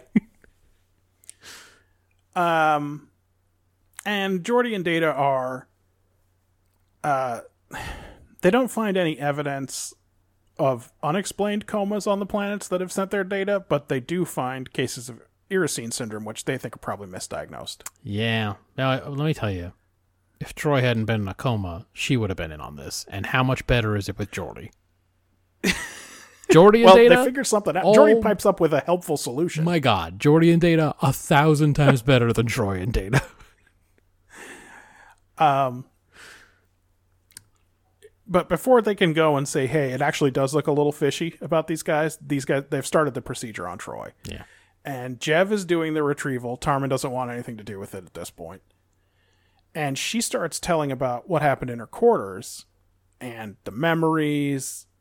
Except this time, she remembers Tarmin doing it instead of Jev. Oh, and we at home cannot. I was going to say, we are not left to wonder whether it was Tarmin all along, and and we this is a cool double, triple s- switch or cross or whatever because we saw the teaser where Jev looked angrily That's at right. someone after they left at, at Troi after she left the quarters or whatever. Yeah, exactly.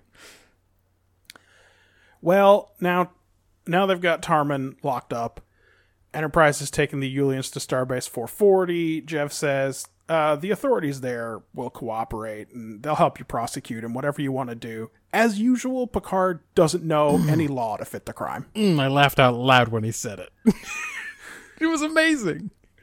It was, he's like a fucking broken record. He does not want to prosecute any aliens at all. He is sick of the paperwork or something. this dude is a fucking cop who does not want to appear in court Yep. Oh, yeah. to uh, for a contested speeding ticket all the way at Starbase 440 or wherever the hell the Ullians live. That's right. He's he just wants to get these guys off his ship and fucking. And you know what? If they uh, raping other people out there, not his problem. that's right. And by the way, Riker and Beverly are still in comas at this point. I just Yeah. want to say that. Well, like he, hold on, hold on. this guy is like, we'll help Troi recover. Yeah. Like, our, we have doctors. Th- there haven't been any rapes like this on my planet in 300 years, but don't worry, we'll help Troi recover. And he, he Picard doesn't. Uh, Picard's like, "Ah, I don't fucking care. Get out of here. Riker and Beverly are still unconscious. at this point. no, I'm glad you mentioned that because I have notes about that as well. Okay. Um, but at this point, the twist. Geordi and Data work out that Tarmin wasn't on one of the planets that experienced unexplained comas. But who was, man? Yeah, well, you know who was there is uh, our boy Jev, and Jev is in Counselor Troi's quarters. Yep. He's gone there to apologize or whatever, and he touches her face before turning to leave. Man, he must have found that in somebody's log. Or how does he? Oh, he, he's a mind reader. He knows what he is a mind reader, and she can't read his mind. Yeah. And she's slow on the uptake.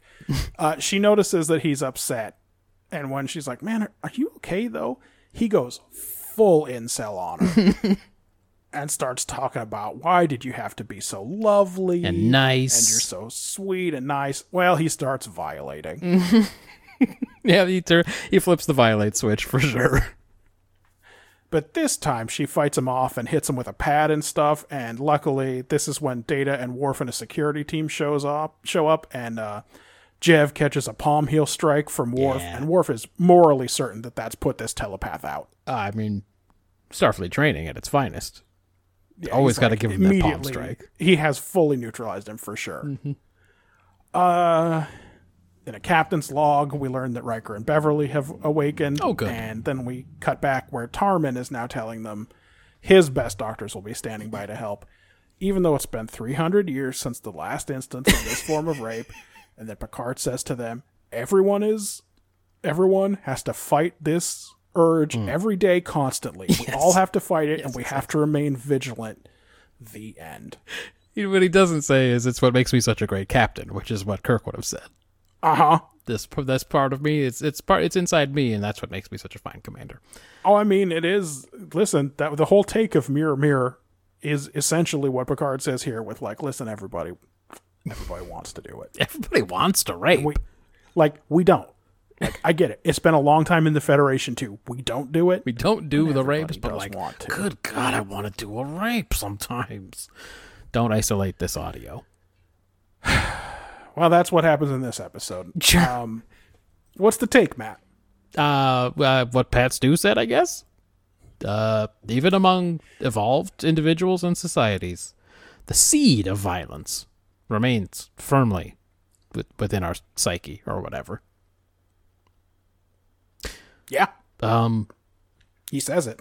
that's a. F- I guess I'm gonna give that a four. I mean, I guess um, it's true that as society has advanced and the general crime rate has gone down, there's still people out there that just like their brain don't work the same and they want to do a rape. But I don't Yeah. know if it's necessarily true that just all of us out here, like you said, just being like, first chance I get, man, if I can get away with it, I gotta do this rape. Um, yeah, a four for me. Yeah, no, I have the. I mean, it's exactly the same for me. Uh, it's rape and other violent acts are part of our bestial nature, but we can evolve beyond it. And I'm giving them a lot of credit for that second half Yes. because they stumbled so hard on the dismount here. Yeah, they did. But I think that's what Picard really means to say. Both of their societies have evolved beyond the point where this is a normal occurrence, and so we can evolve beyond that too. And that's a nice thought. Hmm. But how do we get there? That's what would make this a big scorer. Look, man. I don't know if you heard. He wants these guys off his ship. He doesn't want to talk about it anymore. yeah, he's done with it. I get it. He's not really here with solutions. He's ready to move on. Like we don't see it happening, but every time he closes his eyes, he's back at Wolf 359, and he basically cannot. That's right. He's not paying attention to this at all. That's right. Exactly. All right. Well, execution then. Yeah, well, it's a lot of flashbacks and visions. Not good. But since they're being induced by a weird alien, I don't feel as bad about it as usual. Like the flashbacks in the Voyager episode that we were talking about, that's framing device. Yeah. Yes. It's not the case here. Um, I just hate them the normal amount. This is an episode about rape, and these TV writers are unqualified to handle it, Hundred percent. and they get a couple of things wrong.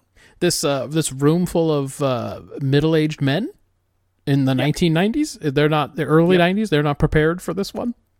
Nope. Okay. Um, just as a for instance, Tarmin's take is like, look, no one understands how someone could do something so horrible, and Picard says we all have to fight that urge all day, every day.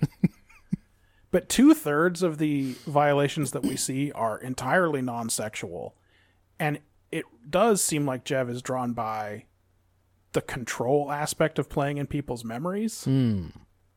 and so at least there's, you know, that that take is. Eh, Yeah. okay. Well, geez, I wish they told they us about go his all, They can't go all the way on it. I wish they Uh-huh. had told us like what why he was doing the things he was doing Yeah, because and- then we could get into it. But that's not really a part of it. Right. And don't worry, they still make him touch Troi's face a bunch Mm-hmm. and tell her how lovely she is. So That's right. it's still it's still fairly sexual. They try a lot of camera tricks. The music is very melodramatic this week. They're definitely trying to do a thing here. I didn't think too much of it. I gave it a four. Okay.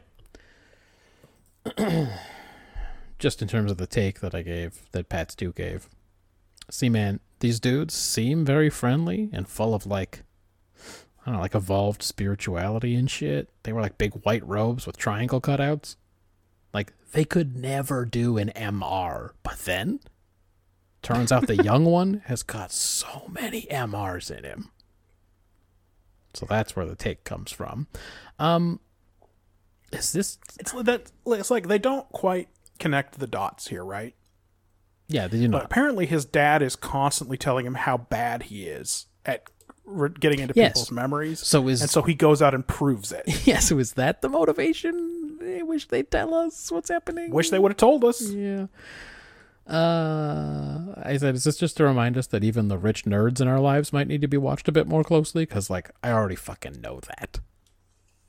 Maybe the people weren't as experienced with the um, the tech billionaire as we are today. Yeah.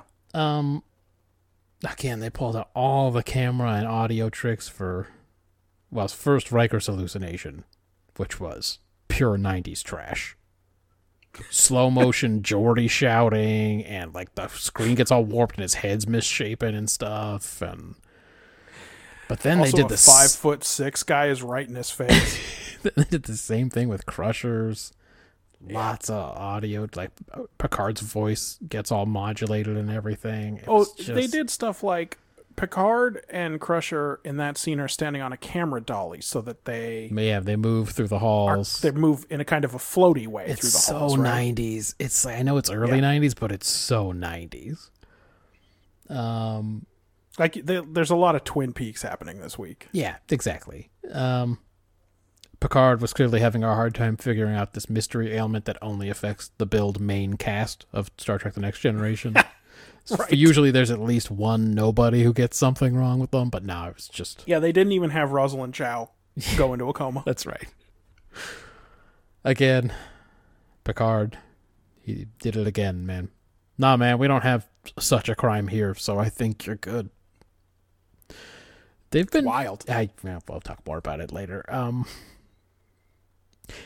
so did this dude wanna be caught, or it's just a, too powerful a compulsion to do the mind rapes? Because like he got away with it, framed his Yeah. mean dad, all that shit. He's literally about to walk off of the ship.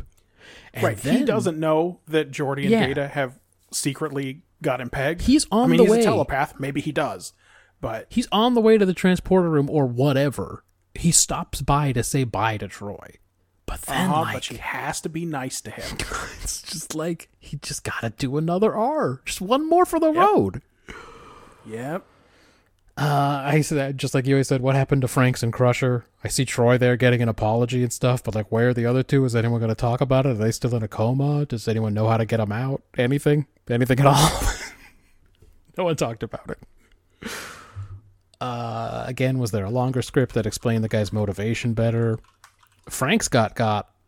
I'm assuming because the guy knew that he and Troi were still pretty intimate, and that Frakes was he was giving him the Groppler look or something, so he took him Yeah. out. But then, like, Yeah. I, he got Crusher know, to slow down any. Did, it did happen right after that scene where yeah. they have that angry conversation. Then he, he got Crusher maybe to slow down progress on the investigation because he didn't know Geordi was on the case or whatever. Right. I just, I, but they don't say anything about it. We know why he got Troi. He's a creep, but like, I don't Yes. really. They don't talk any about the rest of it at all. I'm guessing they came in over. I'm guessing the TNG problem was they always came in over, and so That uh, there were no background notes to that effect this week, but you know, this is a this is older, and this I, I think this was a show they all wanted to forget. Honestly, so I mean, I I want to forget it. I mean, it had it still had way more notes than you know a random episode of Enterprise, which rarely had any background notes on it. Well, I don't think anyone was taking notes at the time, so I don't, I don't see why any would exist now. Uh, just a three for me. Not um, not one of the better TNGs for sure, but it's one of the 150. World building, Uh, these telepathic historians who probe people's minds for memories and details and stuff. Not all Ullians can probe for memories. It takes some special training, I guess. Troi can't read them. Iresine syndrome.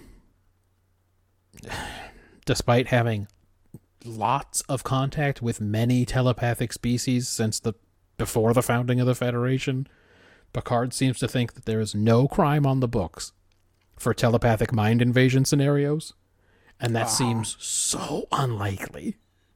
it's just not. It's just like there couldn't possibly not be Yeah, a crime. I mean- like you couldn't you couldn't charge Kevin uh, Kevin Uxbridge with murder, even if you can't, even if you don't have a specific crime for genocide. yeah. Even if you don't have a genocide crime, which uh, come on, this is the Federation, of course they do. But yeah, you could have got him for murder. Could have got him up for a billion, a trillion counts of murder or whatever. but Yeah, Uh, but I mean, like, they talk about some of this stuff in Enterprise. Like, there are Vulcans who violate other Vulcans and stuff. Like, it's it's. I know that's a show that came after. But what I'm saying is, in universe, I find it very unlikely that there is no crime for this. Um, Yeah. But either way, Babylon Five did it better. I gave it a one for world building. Um, I'm a one also. Uh, b- boring star surveys that no one on the ship is interested in. Riker says the most interesting thing they've seen here is a binary star, Boy, a thing which is so common yeah, in the actual universe that I think he gave it a bad reading and he should have played up much more how boring this place was. yeah. He didn't know. The Frakes doesn't know. Yeah. Uh, performance reviews. I don't know if this is the first time that the uh, that the idea that Riker and Troi do performance reviews together has come up, Could but be. they go back to the well a couple of times at least. Mm-hmm. Syndrome. I don't see this episode as telling us very much about the world of Star Trek, frankly. Yeah, I can't. I can't imagine there's anything in here that we're gonna have to worry about anywhere down the road.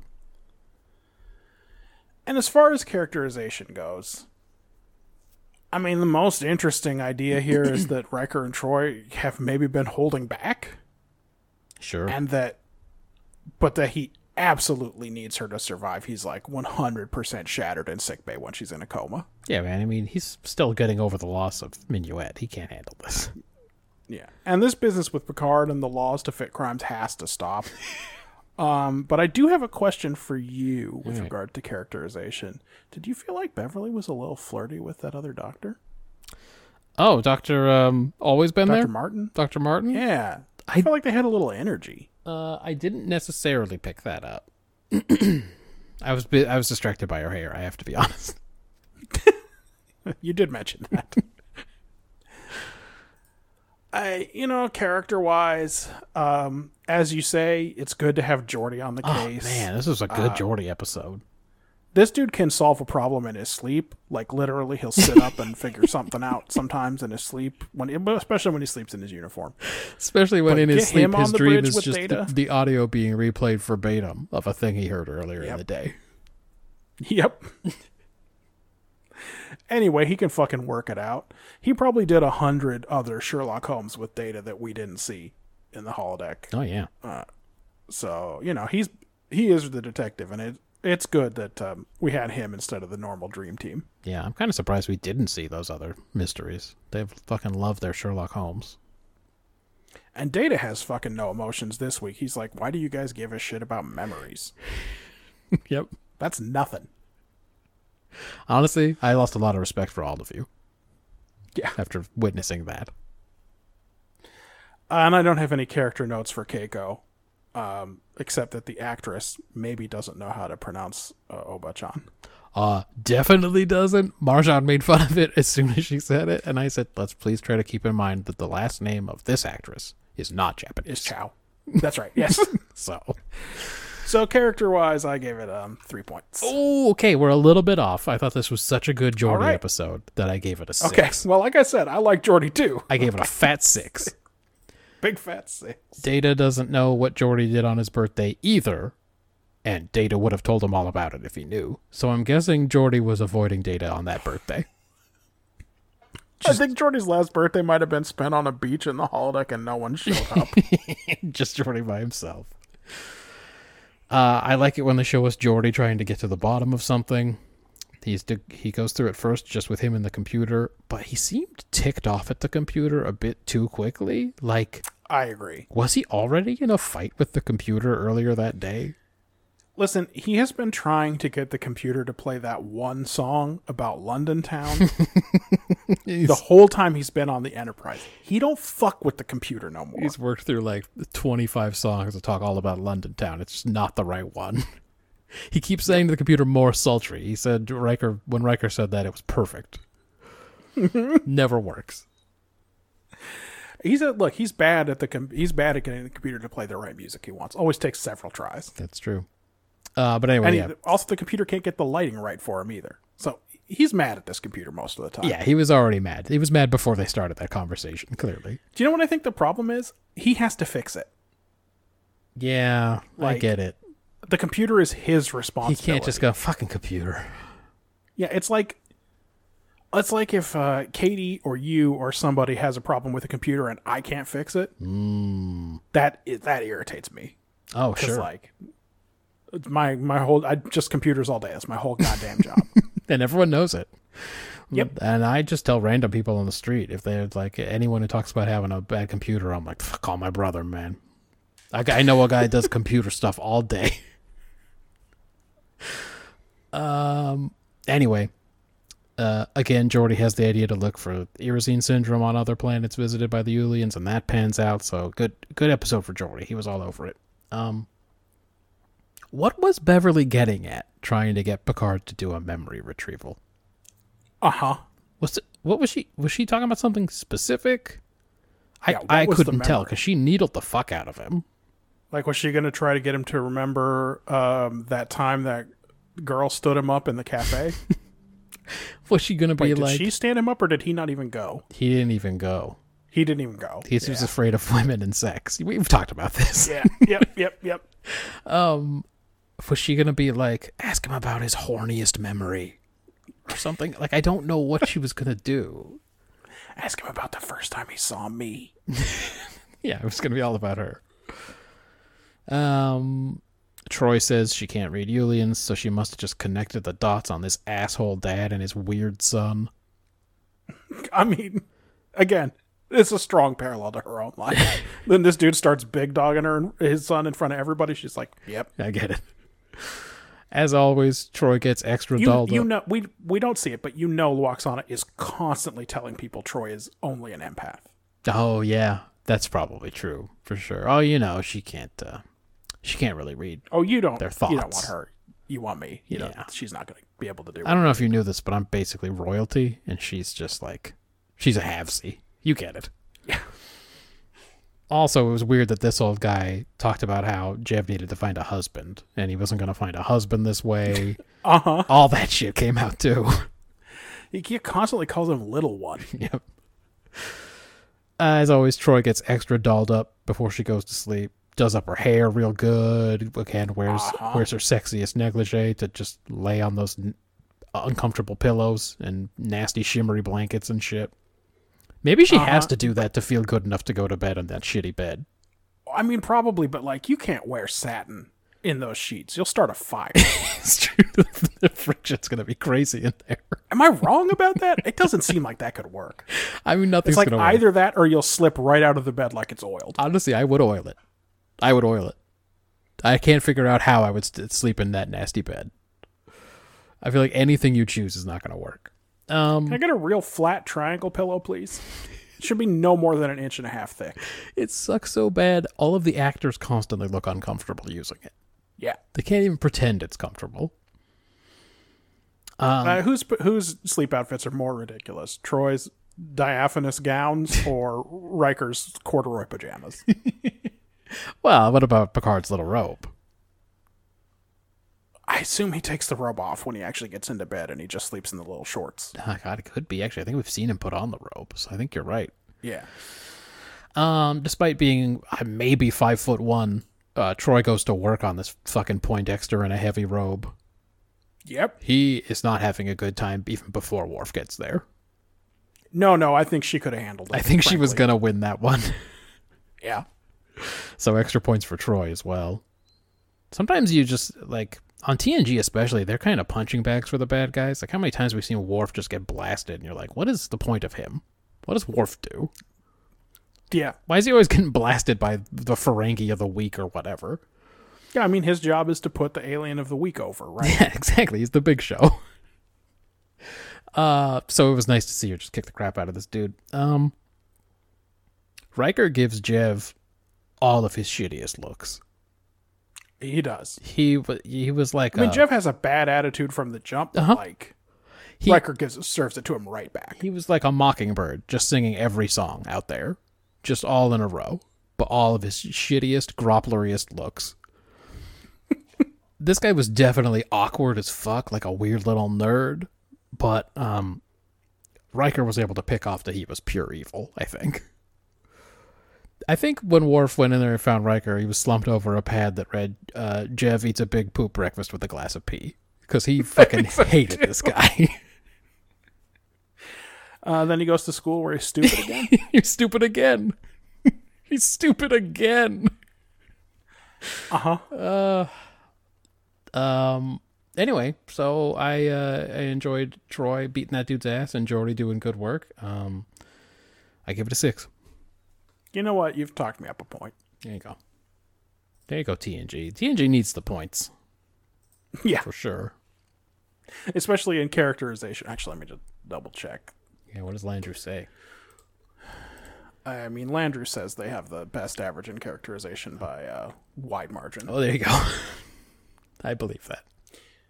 Uh, their their average, which includes this episode because Landrew updates in real time, is Hmm. uh nine point three for characterization. Ooh, less than five TOS. apiece.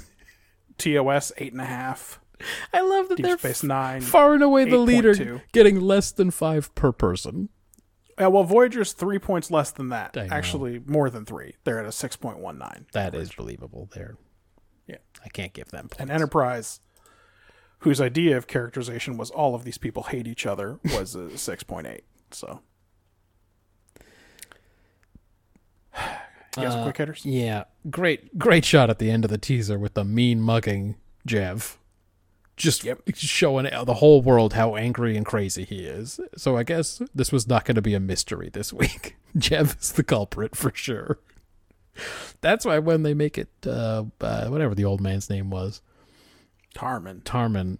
Uh, at first I was like, oh, is this like a double cross? And then I just thought back and went, no, we already saw the guy giving the evil look. We know it's him.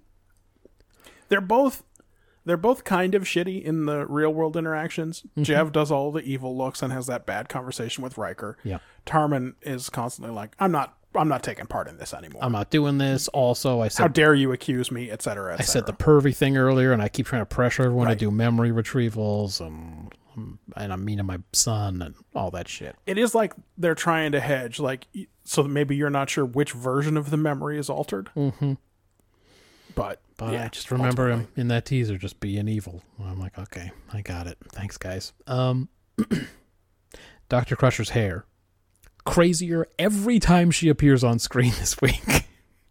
It's just kept getting more and more blown out. Where in the last time we see her before she gets in her coma, it is doing some insanely ugly shit that you would not want your hair to do. But it she just keeps like blowing it up further. So I was asking if she was wigging it up again. And if so, It could be. why not use the same wig every scene? You know this, Gates. It's wig continuity. You've been through this. Please use the same wig every scene. Like if you're having a hard time remembering what wig you're supposed to be wearing, just ask your photo double and stand in Patricia Tallman to help. That's right. She'll figure it out. She's uh she's a redhead. She'll figure it out. Wasn't Gates McFadden really blonde? Yes, Gates McFadden I think is really blonde. That's why I thought in the flashback scene she's using her real hair, because it's way You flatter. she's stuffing all that hair under a wig well, it's all like the time. way lighter than her hair in the rest of the episode, true. and like way flatter and less all blown up like one of her crazy wigs. Yeah, hold on. Let's uh, You're gonna see if there's anything in there about that. violation. And then in here, let's uh, control F wig. I was like, oh, her hair looks less crazy. I mean, it looks like kind of hippie almost. It's really straight and long, but like, Not only are there no results for the word wig, but my computer played a little tune like a Samsung washing machine finishing uh, to tell me there was no wig. I was gonna say that sounds like a hardware alert. I mean, that could be happening too. That's like the way the way my work laptop was doing the Atari tune so loud it was fucking giving me headaches every time I tried to change the volume on the computer. That was wild. I looked it up and it was like, oh, this means your computer's dying. It's pretty. It's gonna be dead soon. You should probably get a new computer. Um, that's it for my quick hitters. I mean, I just have a few. You know, number one, fuck the racist that put that music under Keiko's memory. yep. they could have made her character Chinese, like I presume Rosalind Chao is, or they could just have had her not use Japanese words. She could have just said grandmother. Would have been fine. It was bad. We didn't need that little bit of color. Yeah. What do you think is funny looking about a Circassian cat on visor vision? Oh man. Um. It's uh, it's uh sort of greenish. Does Uh, it have a weird aura? Are they android? No, just kind of greenish, and most of the things he sees are kind of reddish. That's all. Who the fuck is Dr. Martin? He's like that. Why do you think they can just throw a doctor in here and it's just like, ah, he's always been there? Especially because we What know you, we know. in seventy five percent of medical crew- episodes, there's no one else in that sick bay. Right. So there's Dr. Crusher. We know about her. Ah. We've seen Alyssa Ogawa once or twice at this point. Maybe mm-hmm. just once No, I mean not in much. Future Imperfect so far. Yeah. Uh, and that was in the fake future. Yeah. Dr. Selar maybe is still on the ship. But if so, she works nights. Yeah, she gets paged every once in a while in the background. Yeah. But we ain't seen her since, uh, me- uh no, uh, fuck. What's the that one? schizoid man or whatever. Schizoid Man. Yeah. Now Dr. Martin's just kicking around and no one says, ah, the new guy's here. Yep. Yeah, it's uh, I know she says she has a staff of 26 or whatever, and remember me. such it's incredible bullshit. When she said that, I fucking almost threw threw something at the TV because Oh, and si- Simon Tarses, but we know he probably got cashiered. now he's uh, at the very least he's doing the Aquael duty somewhere. Yeah. Um, yeah, dude. Uh, it was like when they brought that admiral out during the one where Sisko had the visions, and they were like, you know, this Yes. Sisko's best friend, Admiral. What's his name? He's always been around. They're best friends. Uh huh. Yeah. Uh, Charlie? Yeah, I don't know. His The son's guy who's name. beefing with his son, Kevin? His son's name was Kevin. I think I decided. Yeah. In Beverly's vision, what's this thing on Picard's head? Um. Well, see, uh, Jack died Di- died somehow. somehow in a way that also May- maybe at the Battle of Maxia? necessitated that um, Honestly, Picard not sure. have a head thing. Yeah, but the, uh, he must have died in a way where Picard had to make a choice to leave him behind to save someone else. yes, But you know that from Wesley's psych test. right.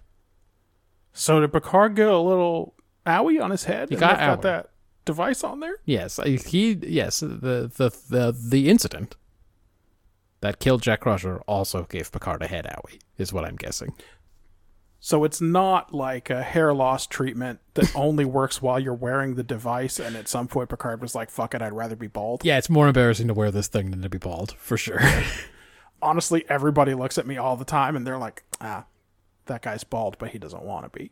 and they didn't even know about the Borg yet. Think how many Borg remarks he'd be getting and how especially sensitive Oh, yeah. he'd be.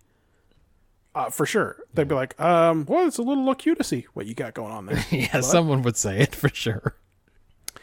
They don't even give the uh, the mother or grandmother. I wasn't sure in the Ullian party a name. Nope.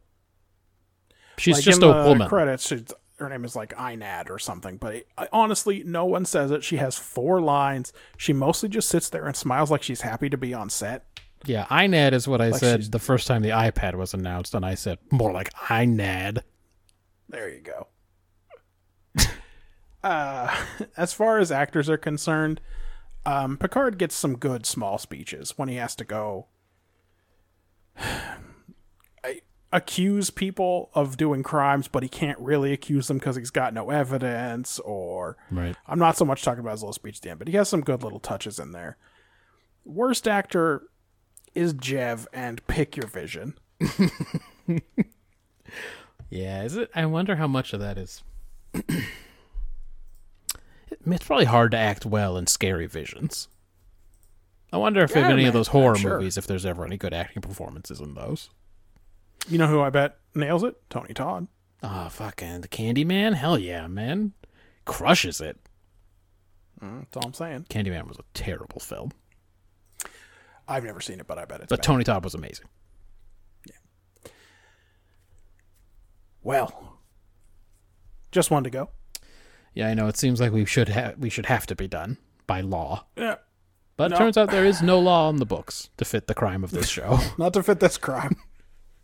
Hey, we shaved ten. We did ten fewer minutes on violations than we did on the fight. So you know we're kind of okay, good. if if the pattern holds, we probably get out of here in uh 220, 225 maybe. I'd be into it. I really would because it's uh, it's late. here. the winner last week, despite being a part one of two, Sure. was Deep Space Nine. So this week we watched by Inferno's Light.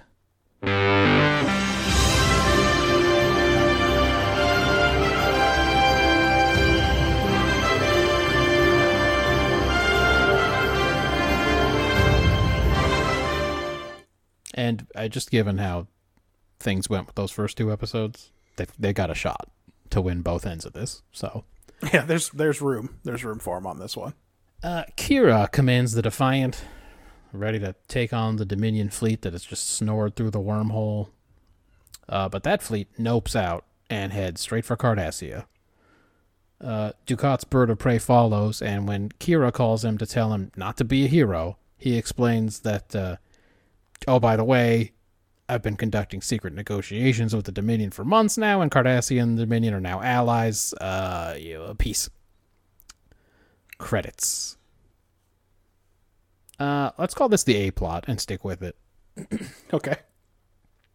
Dukat makes a big old televised speech about how the Klingons are ultra fucked now, and also it's his son's birthday again, and they're hitting the water park for real this time. Imposter Bashir, you remember that was a reveal from last time, says uh, it's fucking time for more blood screens. Um, since pff, we obviously got a saboteur on board because that the sabotage at the end last week made the wormhole feed on the rays or whatever, and now, And now it cannot be closed. can never be sealed, bro.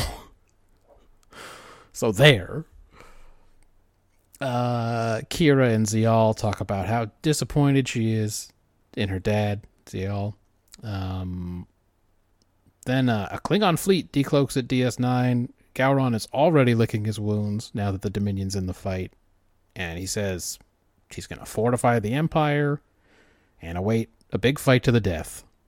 But Sisko convinces him in roughly five seconds Yep. to sign a new peace treaty with the Federation instead so they can face the Dominion together. Then we see evil changeling Bashir doing something in a runabout. Uh, they're not having any. Weirdly, by the way, Bashir is in that scene with Sisko and Gowron. Yeah.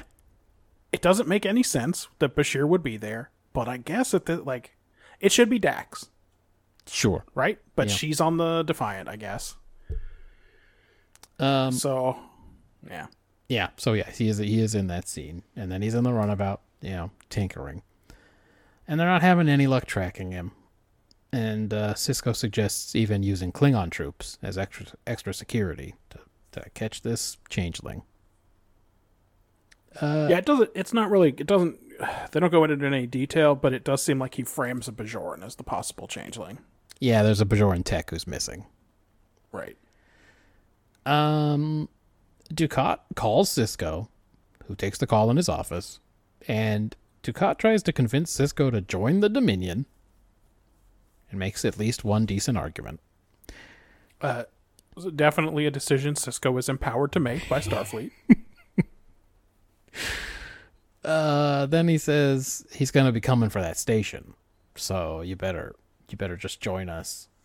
Um, so anyway, I guess that's happening now. I guess he's going to come for the station now, immediately, because Sisko deploys the Defiant and some runabouts, and one of them's piloted by evil changeling Bashir, throwing his voice. Did you know they could do that? I guess it makes sense. They can become the people, but he didn't become the person. He was just still Bashir, but he was throwing his voice. I don't know how it works. yeah, but you know, we saw that woman use uh, Kira's voice when she looked like Kira. So Yeah, it's but I, whatever. I would think you'd have to be the person to sound like them, but I guess that's not how it works. yeah, they don't really explain the rules, do they? No. Um. Anyway, um.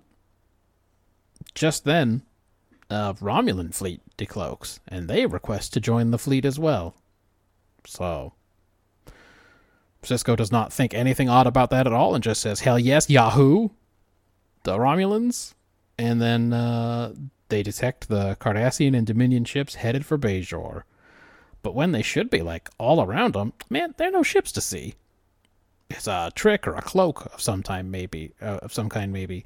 Um, Doctor Bashir calls from the runabout in the in the Gamma Quadrant, the other runabout, the one that's at We'll the talk prison, about how we got there the one that's at the prison camp in the B plot. in the B plot, and Sisko suddenly realizes what the fuck's happening. Like he puts it all together instantly in his head. He has that great captain certainty, like in the first season when he announced that if they didn't believe in the visions, they wouldn't be real. That's right. Everyone just thinks good He's just a hundred percent.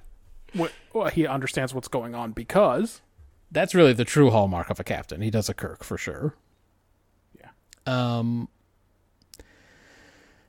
Uh, anyway, so he um he orders the Defiant to destroy the Yukon. That's the runabout carrying the changeling Bashir. And, and four or five unconscious crewmen, by the way. yeah, he doesn't seem to be worried about that because There's some martyrs for the cause here. Yeah, because these uh, this fucker, this changeling dude, is heading straight for the Bajoran sun, and I guess he's gonna destroy Bajor and DS9 and the whole fleet. And I said at home, baby, the wormhole. Yeah, unclear what a supernova would do to the wormhole, huh? But couldn't be good. Yeah, Doesn't well- seem like it could be good. I guess maybe it really fed on those rays, so that even a supernova won't do anything. Um, the Defiant does a risky warp inside the solar system and tractors the runabout and tosses it until it blows up, and then Sisko's very proud of himself despite being tricked yet again by a sworn enemy. uh, let's go to the B plot. That internment camp. You remember this. Bashir shows Worf the transmitter Tain made and suggests Garak make the modifications that they're going to need to contact the runabout and beam everybody up so they can yeet out of there. Then a Vorta comes in and says the Cardassians can all go home because of this new alliance, except for Garak. Dukat's running the show now in Cardassia and he hates Garak's ass, so he's got to stay in jail. Back in the cell, Garak's all hidden in the walls, trying to, again, augment this transmitter. When the Jem'Hadar come for Worf, it's Kumite time for him. Yep. They know just by looking at Worf that he's going to be more fun than old one-eyed Martok. So they ain't even talking to Martok anymore. I mean, to be fair, Martok started out with two eyes. He did start off with two eyes, but now they're not even like he's not even like on the undercard. They just don't even care about Nope. him. Yep. Um, and, and yes, right here is where Martok reveals that he lost his eye uh, to the Jem'Hadar first. Uh, I don't remember what his name was. Uh, Kraken. Kat- Katakon. Ikatikon? Ka- Katamari. Worf really pronounces it like he's Aztec or something. yeah. I've written it several different ways, including at one point Itaksutat. Yes. So It's, uh, you know, the Jem'Hadar names. Um, Worf gets in the ring and goes to work. Uh, and they show that they can't get Garak out of the walls for a while because the Jem'Hadar on duty won't leave. When he finally does, they pull Garak out, but he's not in good shape. He says he's really hot, but I think there might be more happening here. Uh, Worf beats the first dude down and brags Street Fighter style, but the first says that that guy was our worst. He has a negative war this season. I can't believe he even landed any blows, honestly. Uh, yeah, the guy warp broke at least three of Worf's ribs. By the way, yeah, Worf's in bad shape. He we don't know how many ribs Worf has. he's got he's got I mean- he's got the redundant ribs. We're uh we're four episodes out from thinking about those redundancies. Oh god, that's coming up that soon, huh? Okay. Yep. Uh, Worf kills the Demeter in the ring. It's his fifth victory in five matches, but Bashir says Worf has got so, just so many injuries. Garak is more than just too hot by now. He's got mad claustrophobia. He's talking to this flickering light in the wall, trying to calm himself down, but then the light goes out and he starts freaking out and risking everybody being caught. Bashir goes in to retrieve him, and he's like a broken mess. Uh, Worf is recovering from his latest bout, and Garak says he's just going to have to step up and get the job done on his end, too. Some amount of time has passed between those two incidents. It's unclear. Right. Um, Worf has uh, just whipped everyone's ass, and he finally gets to fight the first, uh, uh, Kata, Kata Khan. Um, meanwhile, Garak is close to fixing that transmitter for good. So we get some climactic shit all happening at once, cutting back and forth between them. Some guards bust into the cell looking for Garak. Are we really supposed to believe they weren't monitoring that cell the whole time? Apparently, That's insane. Um, yeah. Now the orders have come down. It's time for Garak to be executed. So. Yes, he's about to get it. Um, so they're pissed off they can't find him. They find the tool that they have been using to get into the wall. Uh, and after icing a Romulan and threatening Bashir, they find that spot in the wall where Garak is hiding and they start to open it up and look inside.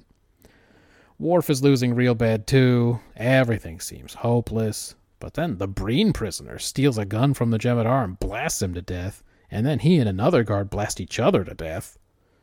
Yeah. So Garak has a little bit more time to work before more guards come. Uh, Worf is beaten so bad he can hardly stand, but he keeps the fight going. The Vorta wants the first to kill Worf, But the first is overcome by the cool machismo of Worf and yields. The Vorta is sickened and orders both of their executions. Just then, Garak triggers the runabout transporter just in time, so only the honorable first gets blasted. Yep. He gets iced good. And then they head home in that runabout. So that's when those plots come together. Ziyal and Garak reunite, Bashir and O'Brien, Dax and Worf, gross. They do kiss in the infirmary. It's not nice. The Klingons are going to stay on DS9 for good to help guard the Alpha Quadrant. Sisko gets to choose the commander, though, and he picks Martok to be the, the dude in charge here. Dukat calls one more time to taunt Sisko. They each promise to smoke the other's butt so hard. Just smoking those buns till somebody begs. the end. What was this episode about? So in what you have as the B plot, Yeah. there is uh, possibly a take about you're not beaten until you concede or something like that. Hmm. Um, or there's possibly something about the the greatest enemy is your own fear. Martok says that one out loud, and that's always uh, tasty when you're looking for a take. I will just say that I only picked takes this week that somebody said out loud. Yeah. I think though that the the real take for this episode is the enemy of my enemy is my friend. Mm.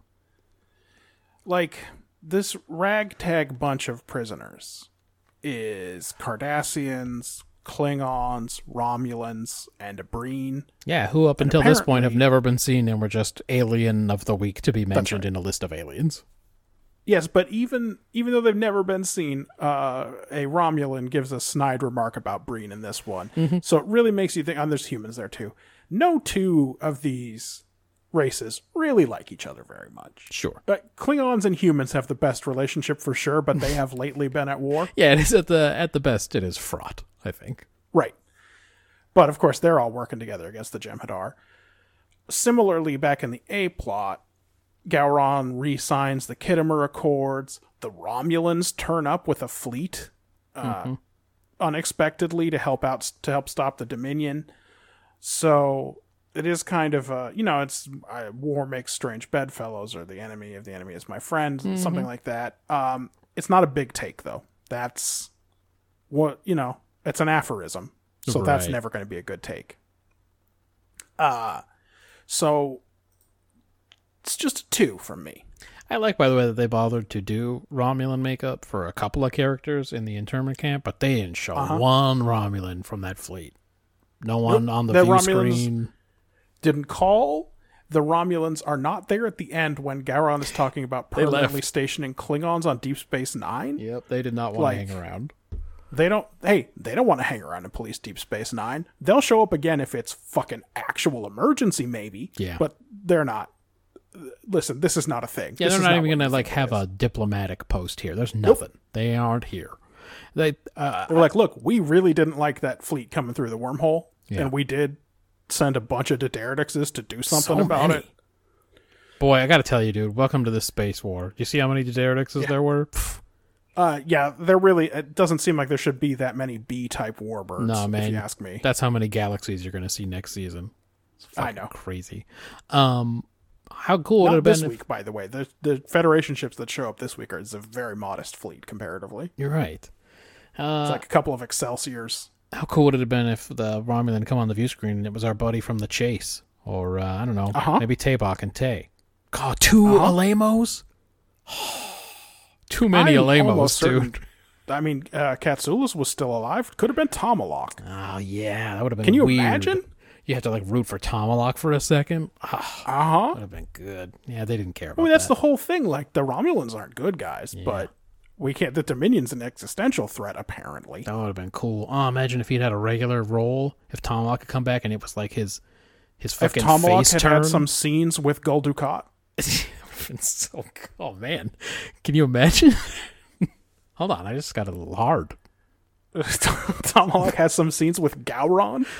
Oh man, We just imagined this is like the best casting what if Yeah. for uh for DS9 I think that we've had. Ah, that would have been so good. His heel turn, I mean need his face James turn would have been there. amazing. He can't be Jarok, but he could be Odo's dad, I guess. Sure.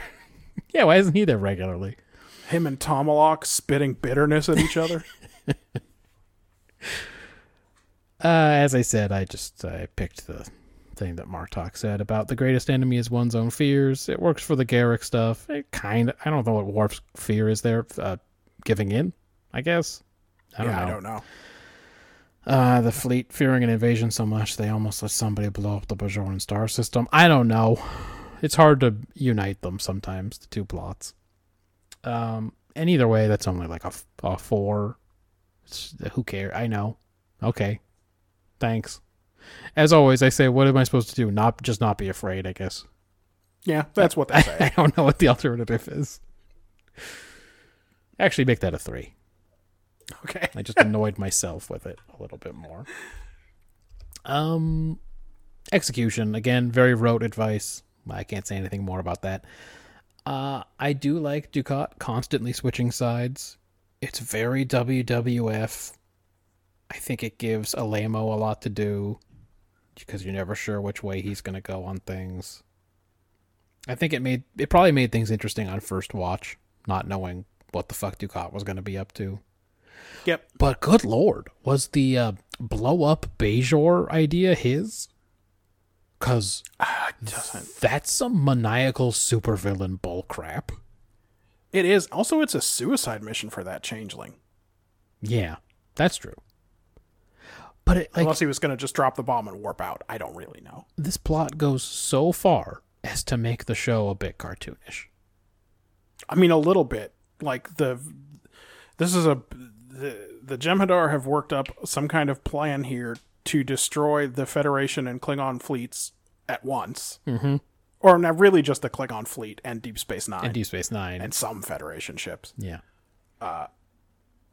By by luck, most of the Romulan fleet showed up, or maybe they manipulated that too, and we didn't see it. Yeah, they were doing that on the side somehow. Yeah.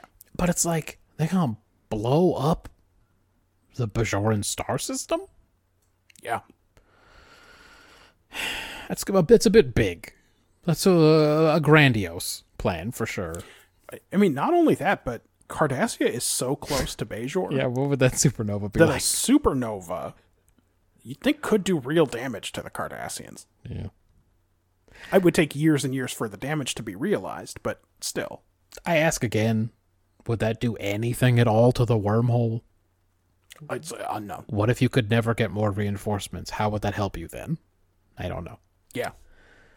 Um, extremely easy to convince Gowron to sign a treaty. Fucking 30 seconds passed between Sisko bringing it up and Gowron signing the thing. It- putting his thumbprint on it now, he for sure didn't read it. He didn't read it even. There was no time to read any of it. That is some. And Sisko didn't even say to them, it's the same treaty. It's that's Like, he definitely looks at it and says the Khitomer Accords. Mm-hmm. But for all we know, that could just be the title of the document that he's yeah. For all he knows, he just signed away the Archanis system again. Could be. That's like some near record television writing convenience. I I was baffled by that scene. Yeah, the only thing that works in the favor of that was how quickly Gowron wanted to stop the war once it was revealed that Martok was a changeling. yes, in characterization, I talk about how it's maybe a little bit in character. It is. Uh, uh, I to be fair, I listened to our uh, run through of Redemption Okay. Uh, recently, and you had a lot to say about Gowron being a big flip flopper. He's a huge, he's an incredible flip flopper. That's that part's true. It's just literally in the scene. He's like, well, "We we are no longer allies," and then like fucking under a minute, and he's like, "Thumbprint, good. We're good to go. We're best friends." It's Janeway off screen level diplomacy. Exactly. Like all Sisko said was like, "But wouldn't it be a good idea though?" And Gowron was like, "It would be a good idea." So that wasn't great. Um, Garak, the uh, claustrophobe, is melodramatic, but still works better than Tournament Fighter Worf. And actually, the side characters shine the most. You get the honorable first, who's Yeah. like, I can't, I can't defeat this Klingon. I can only kill him. And the Breen, who turns the tables on the guards. And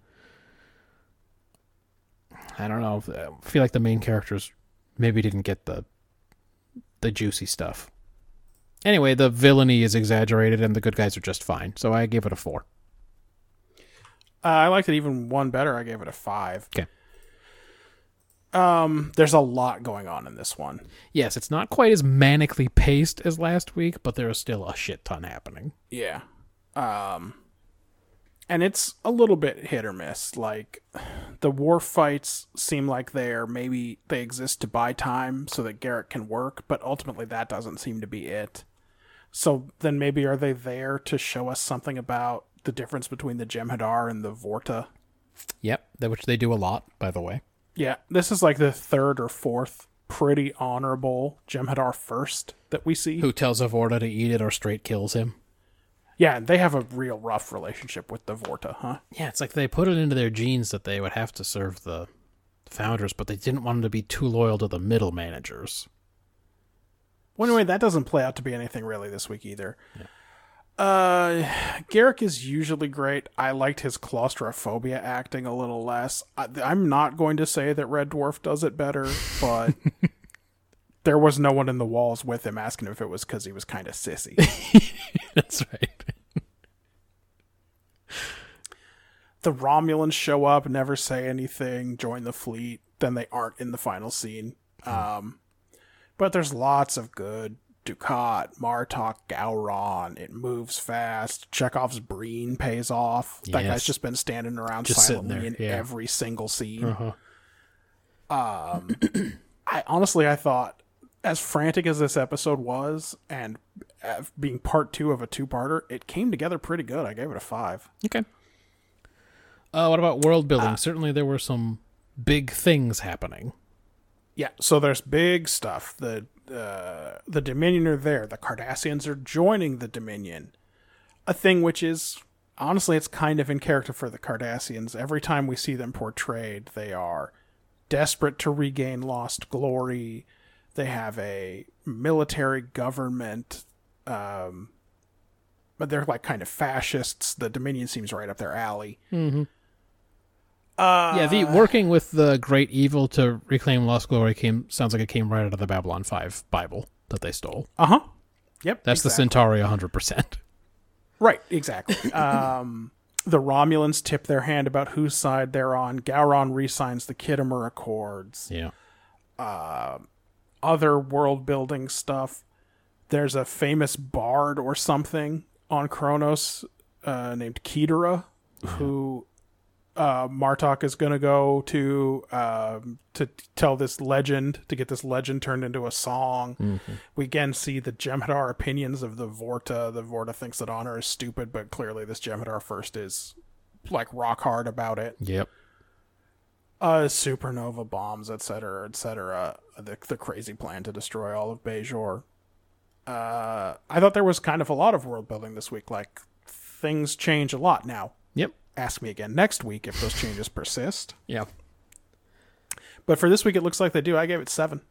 Yeah, I was close. I gave it a six. I would have given it more. I just some of it I don't really understand. Uh, kind of like last week, everything came all at once, a bit rushed, and so it's just kind of a lot to take in. You're like, really? Okay, all this is happening at once. Okay, but um, yeah, like you said, let's see if there's anything new in here. It seems like the fighting tournament was an everyday deal, so Worf just had to keep going out. It was like the uh, the scenes in Ender's Game where he's got to keep going out and Yeah. doing doing battles.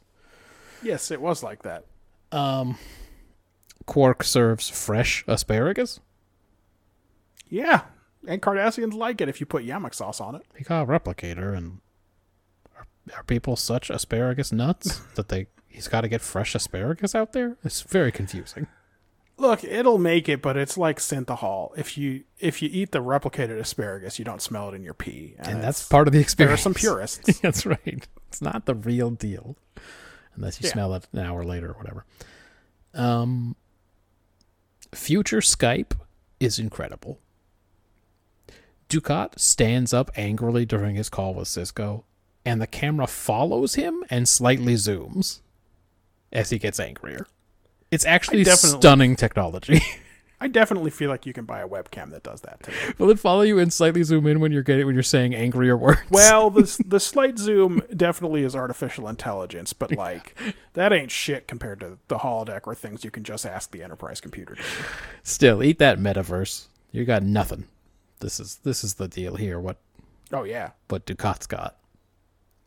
Uh, again, the Romulans just fucking showing up out of nowhere.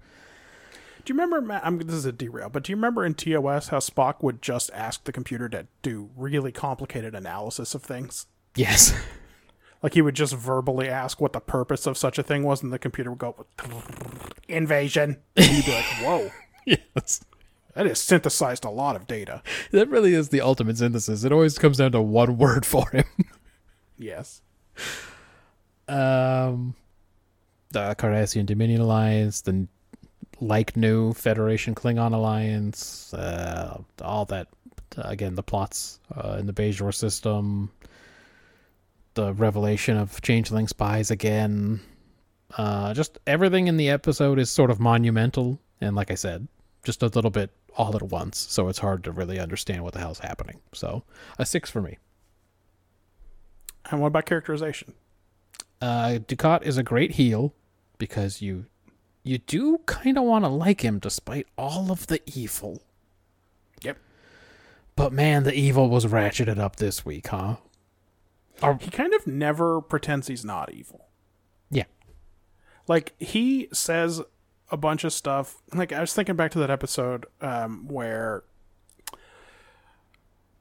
where Sisko and Odo and O'Brien went undercover And he had to, be the on base. He was Captain And Kavada he- that week. Exactly. Yeah, and he and he was just telling he just straight told him, "I'm not coming back. If you win, you won't need me, and if you lose, you'll be dead." So Peace out. Yeah. Yeah. Or how about the first one where he became a, a glorious rebel hero when he's on that freighter, and Yep. he basically tells Kira he wants to do this because then he's going to be the big boss when they turn the tables on the Klingons. Yep. Like at first, it's And- supposed to be and- some kind of great fight for freedom, or she thinks that, and he's like, "Yeah, I'm I'm gonna be on top when we win." But everyone in the Federation is giving him way too much credit, and they're constantly being like, "He acts like that, but really, He's a big softy. He cares about his son's baseball game, etc." That's right. Birthday party at the water park, you said. Yeah, I just remember he was supposed to go to Lacarian City, but thanks to fucking ta- to Thelonious Riker, Yep. and he won't remember that Dukat was trying to save the Cardassian Empire. He'll just remember it was one more birthday where his father was away. Um, are we supposed to believe he's ratcheted up his evil because he's mad about his daughter being in love with Garak? I just I'm trying to figure Yeah, out what the motivation so, is Honestly, because he was so mad last week about it. He's like accusing Kira. He's like, "You did this on purpose." well, in retrospect, we learned that her staying behind to wait for Garak means that she's going to die in the supernova. That that's part of his plan. Yeah, that's his plan, and I guess he does say he's been working with the Dominion for months. So Yeah. I just I couldn't figure it out. It's just such an ev- it's such an insanely Bond level Bond villain evil plan. Yeah, so he might be bitter about having had to kill his daughter because of Garak. Well, he wouldn't like that because I know Garak had to do with his father's death. So Yeah. Well, it's fucking especially when he learns that the goddamn Dominion, who have presumably made him a lot of promises about the future of Cardassia, yeah, actually couldn't manage to execute Garak when they already had him in jail. it's true. Next time he sees Garak's alive, he's gonna be like, "You fucking! I asked you guys to kill him." so you guys told me a bunch of shit, but you couldn't do the most basic thing? Oh, it's a good thing you're my overlords now, or else. Yeah. Um, Worf relishes this fighting tournament for some reason. I don't know. It's like his own private glory. It's hard to say. It's the the only thing he's good at. The only place He's a good Worf has tournament fighter. really won, and we haven't seen it yet. No. But the only place Worf has ever really won praise that he believes in and that doesn't get taken away is his battle at tournaments. That's right. No bat'leth for this one, but he's he's he showed he's he's just a good in tournaments. You know what I mean? He's like that kind of team Yep. where they're never really that good in the regular season, and it just doesn't seem like they got it. And then they always make it to the Sweet Sixteen. It's just they're built Yeah. for it. You know, that's Worf. yeah, for sure. You know, against a, a breakaway soldier from a weird planet that's trying to join the Federation Yep. on the ship, not so great. Not so great. That's right. Exactly. That's regular season. But you put him. There's gonna be a trophy at the end. He's fucking ready. Um, Worf and Martok are very kind and talk just a bit louder than normal about how cool and brave Garak is. I assume to boost his confidence. I feel like this whole episode, um, Martok is trying to give Worf Klingon lessons. Oh, he's finally gonna take him under his wing, unlike that other old man who wasn't into it. Yeah. Ah, listen. Well, the guy who I- said his name was a curse? Listen, I gotta. I'm just gonna stop you right. I'm gonna stop you. I'm gonna pull you aside here. Why don't you just come over here with me? We'll go stand by the door. Hey, um, that guy won Best Actor, so. hey, I gotta, uh, I gotta tell you a couple of things. I don't know. Hey, when was the last time you were on the home world? It's been a while, huh? Okay, well, I gotta tell you, your name, um, your your your name is the cunt of the of the Klingon home world. You can't you can't say your name in polite conversation. I accidentally cut someone off in traffic and they shouted at me that I was a wharf. so. that happened yesterday. Think about it. So just you know. By the way, also you don't know nothing about uh, Klingon women.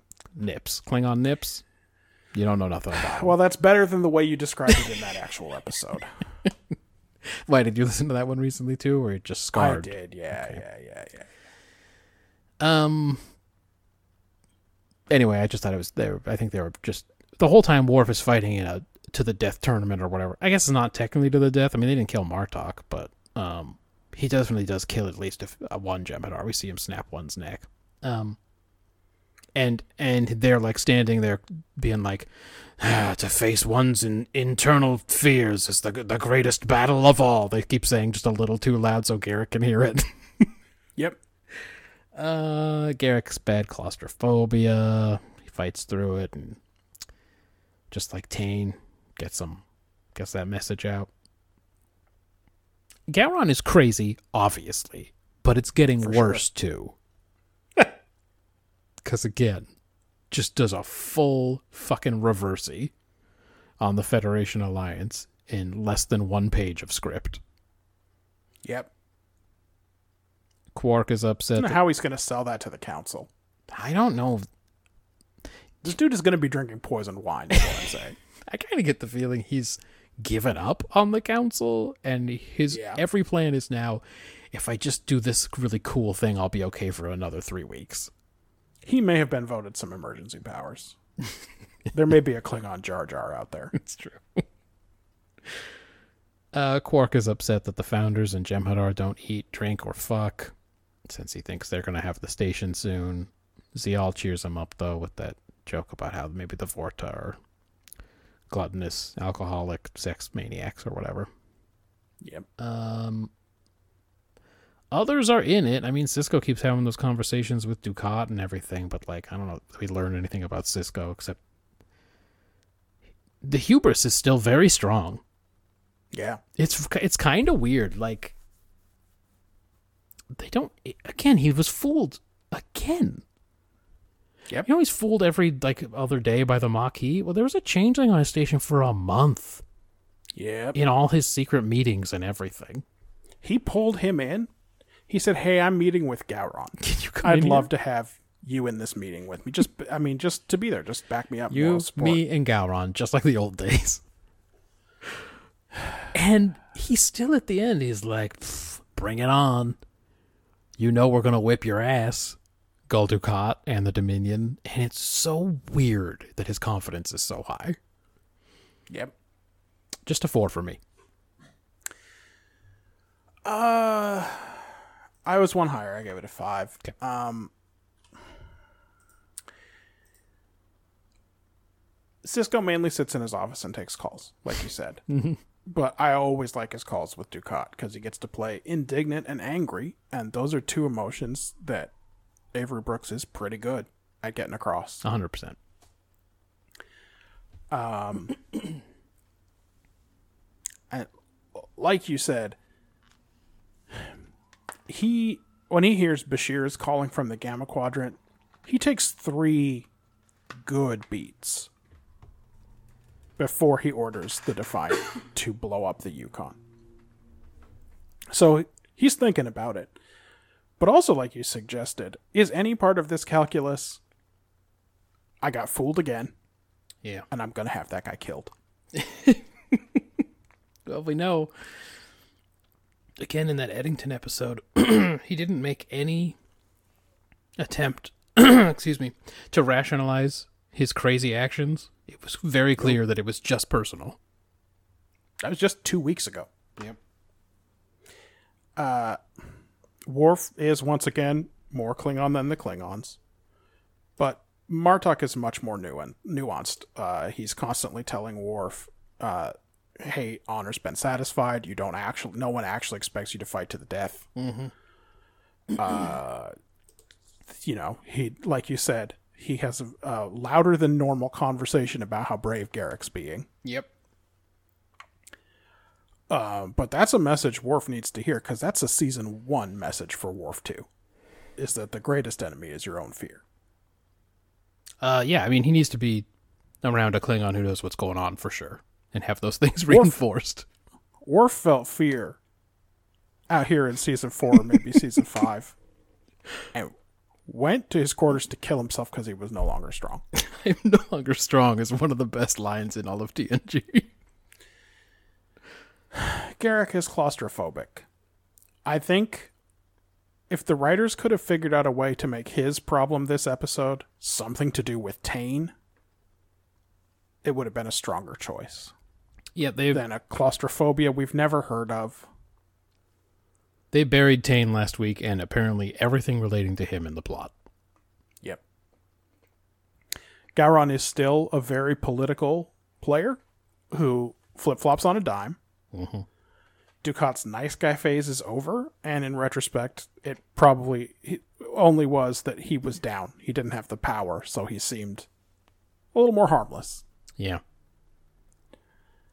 Quark still assumes that he's going to be at DS9, no matter who's running it.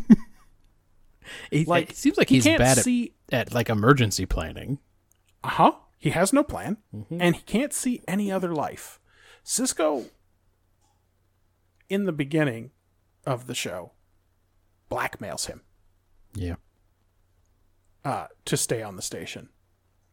But he can't see any other thing at this point. He assumes that he's going to have to have run a bar when the station is all full of Jem'Hadar and Vorta and founders.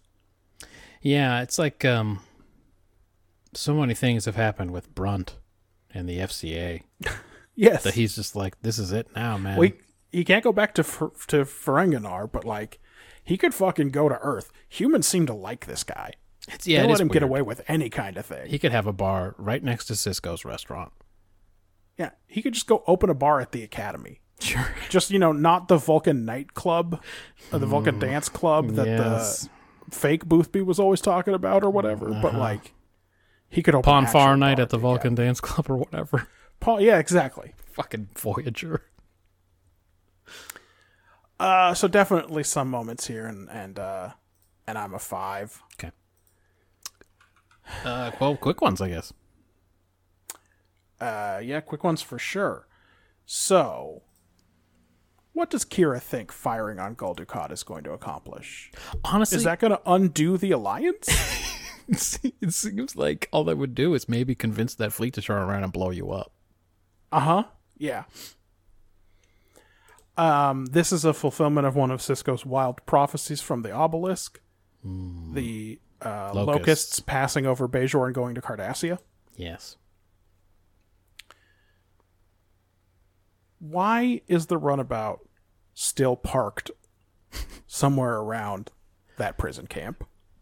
They're Why so can they just contact the runabout and beam out and leave? they're so disinterested in Federation technology because it has proven so shitty to them that they aren't taking it apart or looking at it or looking for records or anything. It's literally Nope. just sitting there, impounded. They didn't power it down. They didn't scuttle it. They beamed, they boarded it, they took the prisoners, and then they just fucking left it up there. They probably wrote an inventory number on the windshield, and that was it. Yeah, could be. They put a paper tag on the dashboard and uh and another and a little matching tag on the keys, and they were like, "That's good enough." Bashir just putting it on blast that Worf's no engineer. I know. He's Garak's like, "What do you mean you want me to modify it?" And he's all, "Well, I'm not an engineer. Worf's not an engineer." okay, hang on. You guys get it. Worf was running sensors and all kinds of computer systems all the time on the Enterprise. You guys know what I mean. Don't make me say You guys, you understand? He's he's no engineer. And by the way, you know who is an engineer? Rom. That's right. So think about it. That's all, all I'm saying. um, Dukat's shit is always about one of his kids' birthdays. It really is. Uh, the wormhole is undestroyable for plot reasons. Uh huh. I forget the exact thing that prompted me to say this, but Gowron is getting poetic in his old age. He might have said something right after he uh, Signed the treaty or whatever. thumbed the treaty. Yeah, who the fuck knows? I didn't get the impression from this fighting tournament that Worf was allowed to just break necks and kill people. It seems like they were just gonna beat him up a little bit, but like when when you're introduced to rules and they're like, okay, if you get knocked down, you have to touch the top of one of these pylons to continue. That's like a count out. yep. And then he Then just Worf snaps, breaks the, the guy's neck. just snaps his neck. No one says anything. The only thing though, we didn't see was him pulling someone's Ketracel tube out which I'm sure he did. I mean, wouldn't have. you? Fuck, I would. on on day three or whatever when he'd already gotten through six or seven of these guys, but he had eighteen broken ribs. You, I imagine he was pulling tubes. Yeah, he's like, first thing I'm doing is pulling tube and see what happens.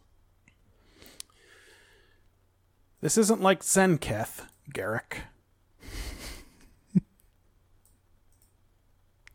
Hey, Worf definitely doesn't know who uh, Kedra is. No. And he's just playing along when Martok says that shit.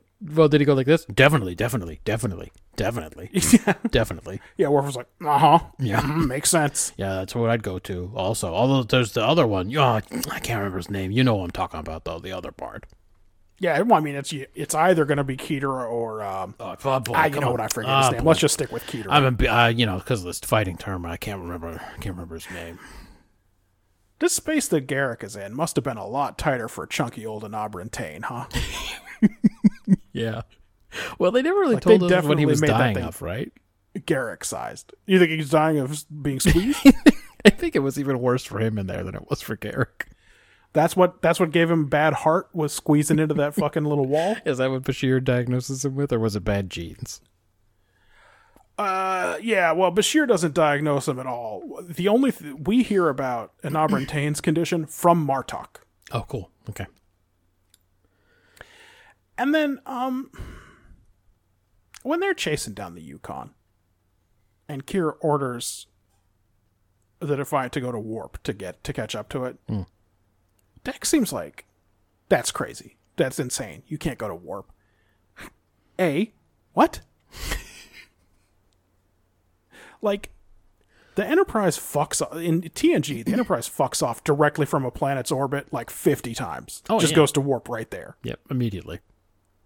Yeah, as long as you don't plot And a then- course into the sun, what is your problem? And then what do you mean inside a solar system? Like anywhere within a light year of the sun? Because then you could never go anywhere. Yeah. Like how close is too close to do it? I mean, so this is a good question. She does not explain her fear. Like I- full impulse is like a quarter the speed of light. So if they can't go to warp while they're in a solar system, it would be their whole shit would be like, okay, we spent six months getting far enough away from the sun to go to warp, and then we were at warp for three days. Yeah, then we got to this planet in eight hours or whatever. Don't make no sense. Yep. Um, I gave best actor to Martok. I gave worst actor to the Romulan lady. Okay. She doesn't have a name and she didn't earn it. Nope. I got um I got one quick hitter because I did the description. Yeah. Is it weird that the Jem'Hadar are roughly man-sized? Like, why didn't Yes. they breed them for size? If you're trying to breed killing machines, why are you breeding them five ten? What's that for? You know, maybe maybe that's like uh, you can breed them for size, or you can breed them to be ready to fight within three years, but you can't have both. Ah, I see what you're saying. Yeah, you'd be hard to fight within three days of emergence if you were a giant. Right. Yeah, you got to fucking pick your battles. It could be it. Yeah, speed. Um, because Worf was a lot bigger than some of those Jem'Hadar. That's all I'm saying. He was. All right, that's it, man. We did it. God. We did do it. We did do it. In last place this week with 18 points. We each gave it nine. Voyager, the fight. Uh, well, one good. I'm surprised it got up to 18 points. Honestly, oh, that's right. It had half a take. So Yeah, exactly. It scored. It scored nine points for take, which is above average. yeah, And um, you know, it's it got 18 last week with Course Oblivion, 20 with the disease, 16 with Dark Frontier. so 18 is not so good. Uh, second place this week, 27 points. TNG violations. We were pretty close on this one. I gave it 13. You gave it 14. they haven't been doing their best work. I assume there's a take for Masterpiece Society, but sometimes I assume that, and then when I go into it, I'm like, themes. But is there going to be a take for Conundrum aside from? Well, think about it.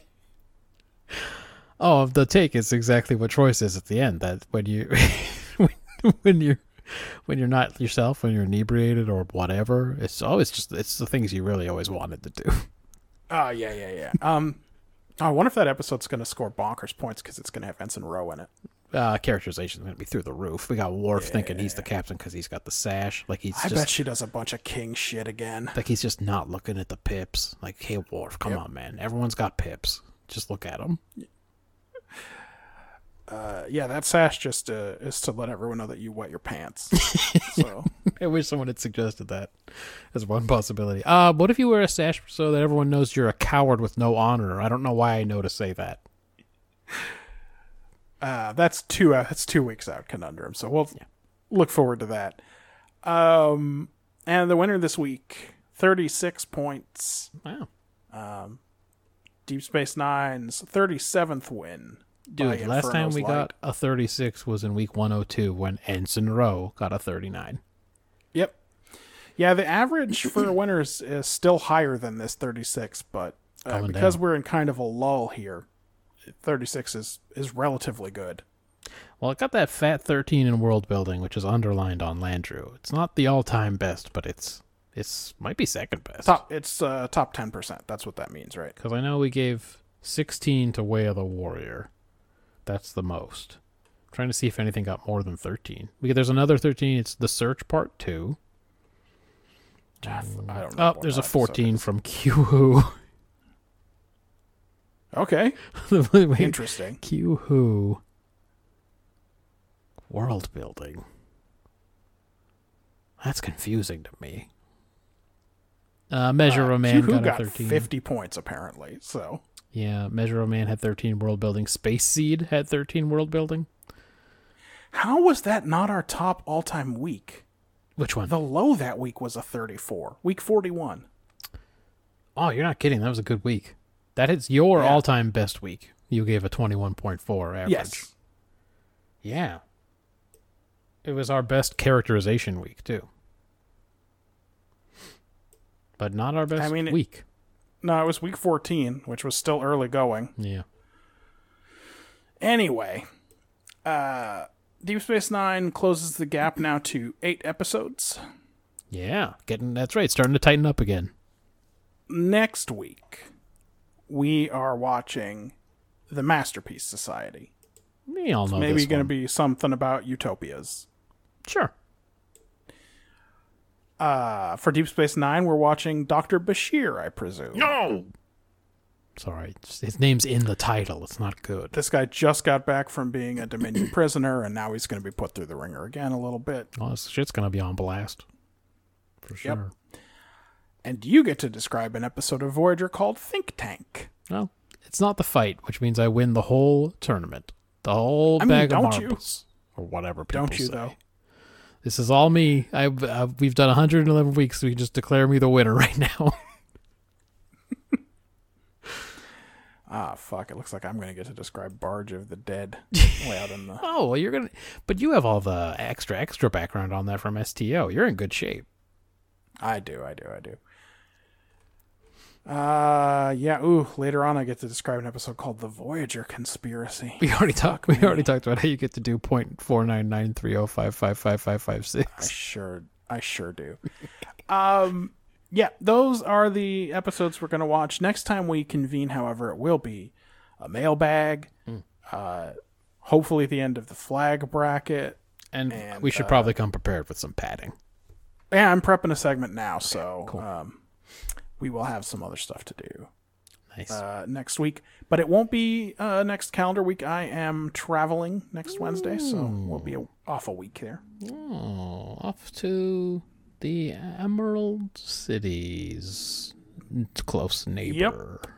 Yep. Exactly. All right, uh, but send us mail anyway, because in two weeks we'll need it. That's um, at BrotherDate on the Twitter machine, brothers at brotherdate.com for the email. Go to brotherdate.com and check out Landrew. He's a very good boy. Um, as Judah said earlier, he does these calculations and shit, like just Yeah. fucking spur of the moment. He's like the computer of the Enterprise. yes. Um, Sometimes when I uh, make a change in Landrew, uh, you hear my computer's fans all fire up. oh, I mean, he's a resource hog for sure. But Yeah, for sure. That's because he's a growing boy, and I love him. Um, uh, podcatchers have tiny dicks. How about Oh. that? Take that, podcatchers. I'm coming for you. Um, as you believe, so shall you do. So shall you do. As you believe, As you believe, so shall so you shall do. you do. Peldar Joy, everyone. Um, the great, great writers of this great, great show gave Garrett Wang the line I'm picking up a lot of raw data. What's anyone supposed to do with that? Please subscribe.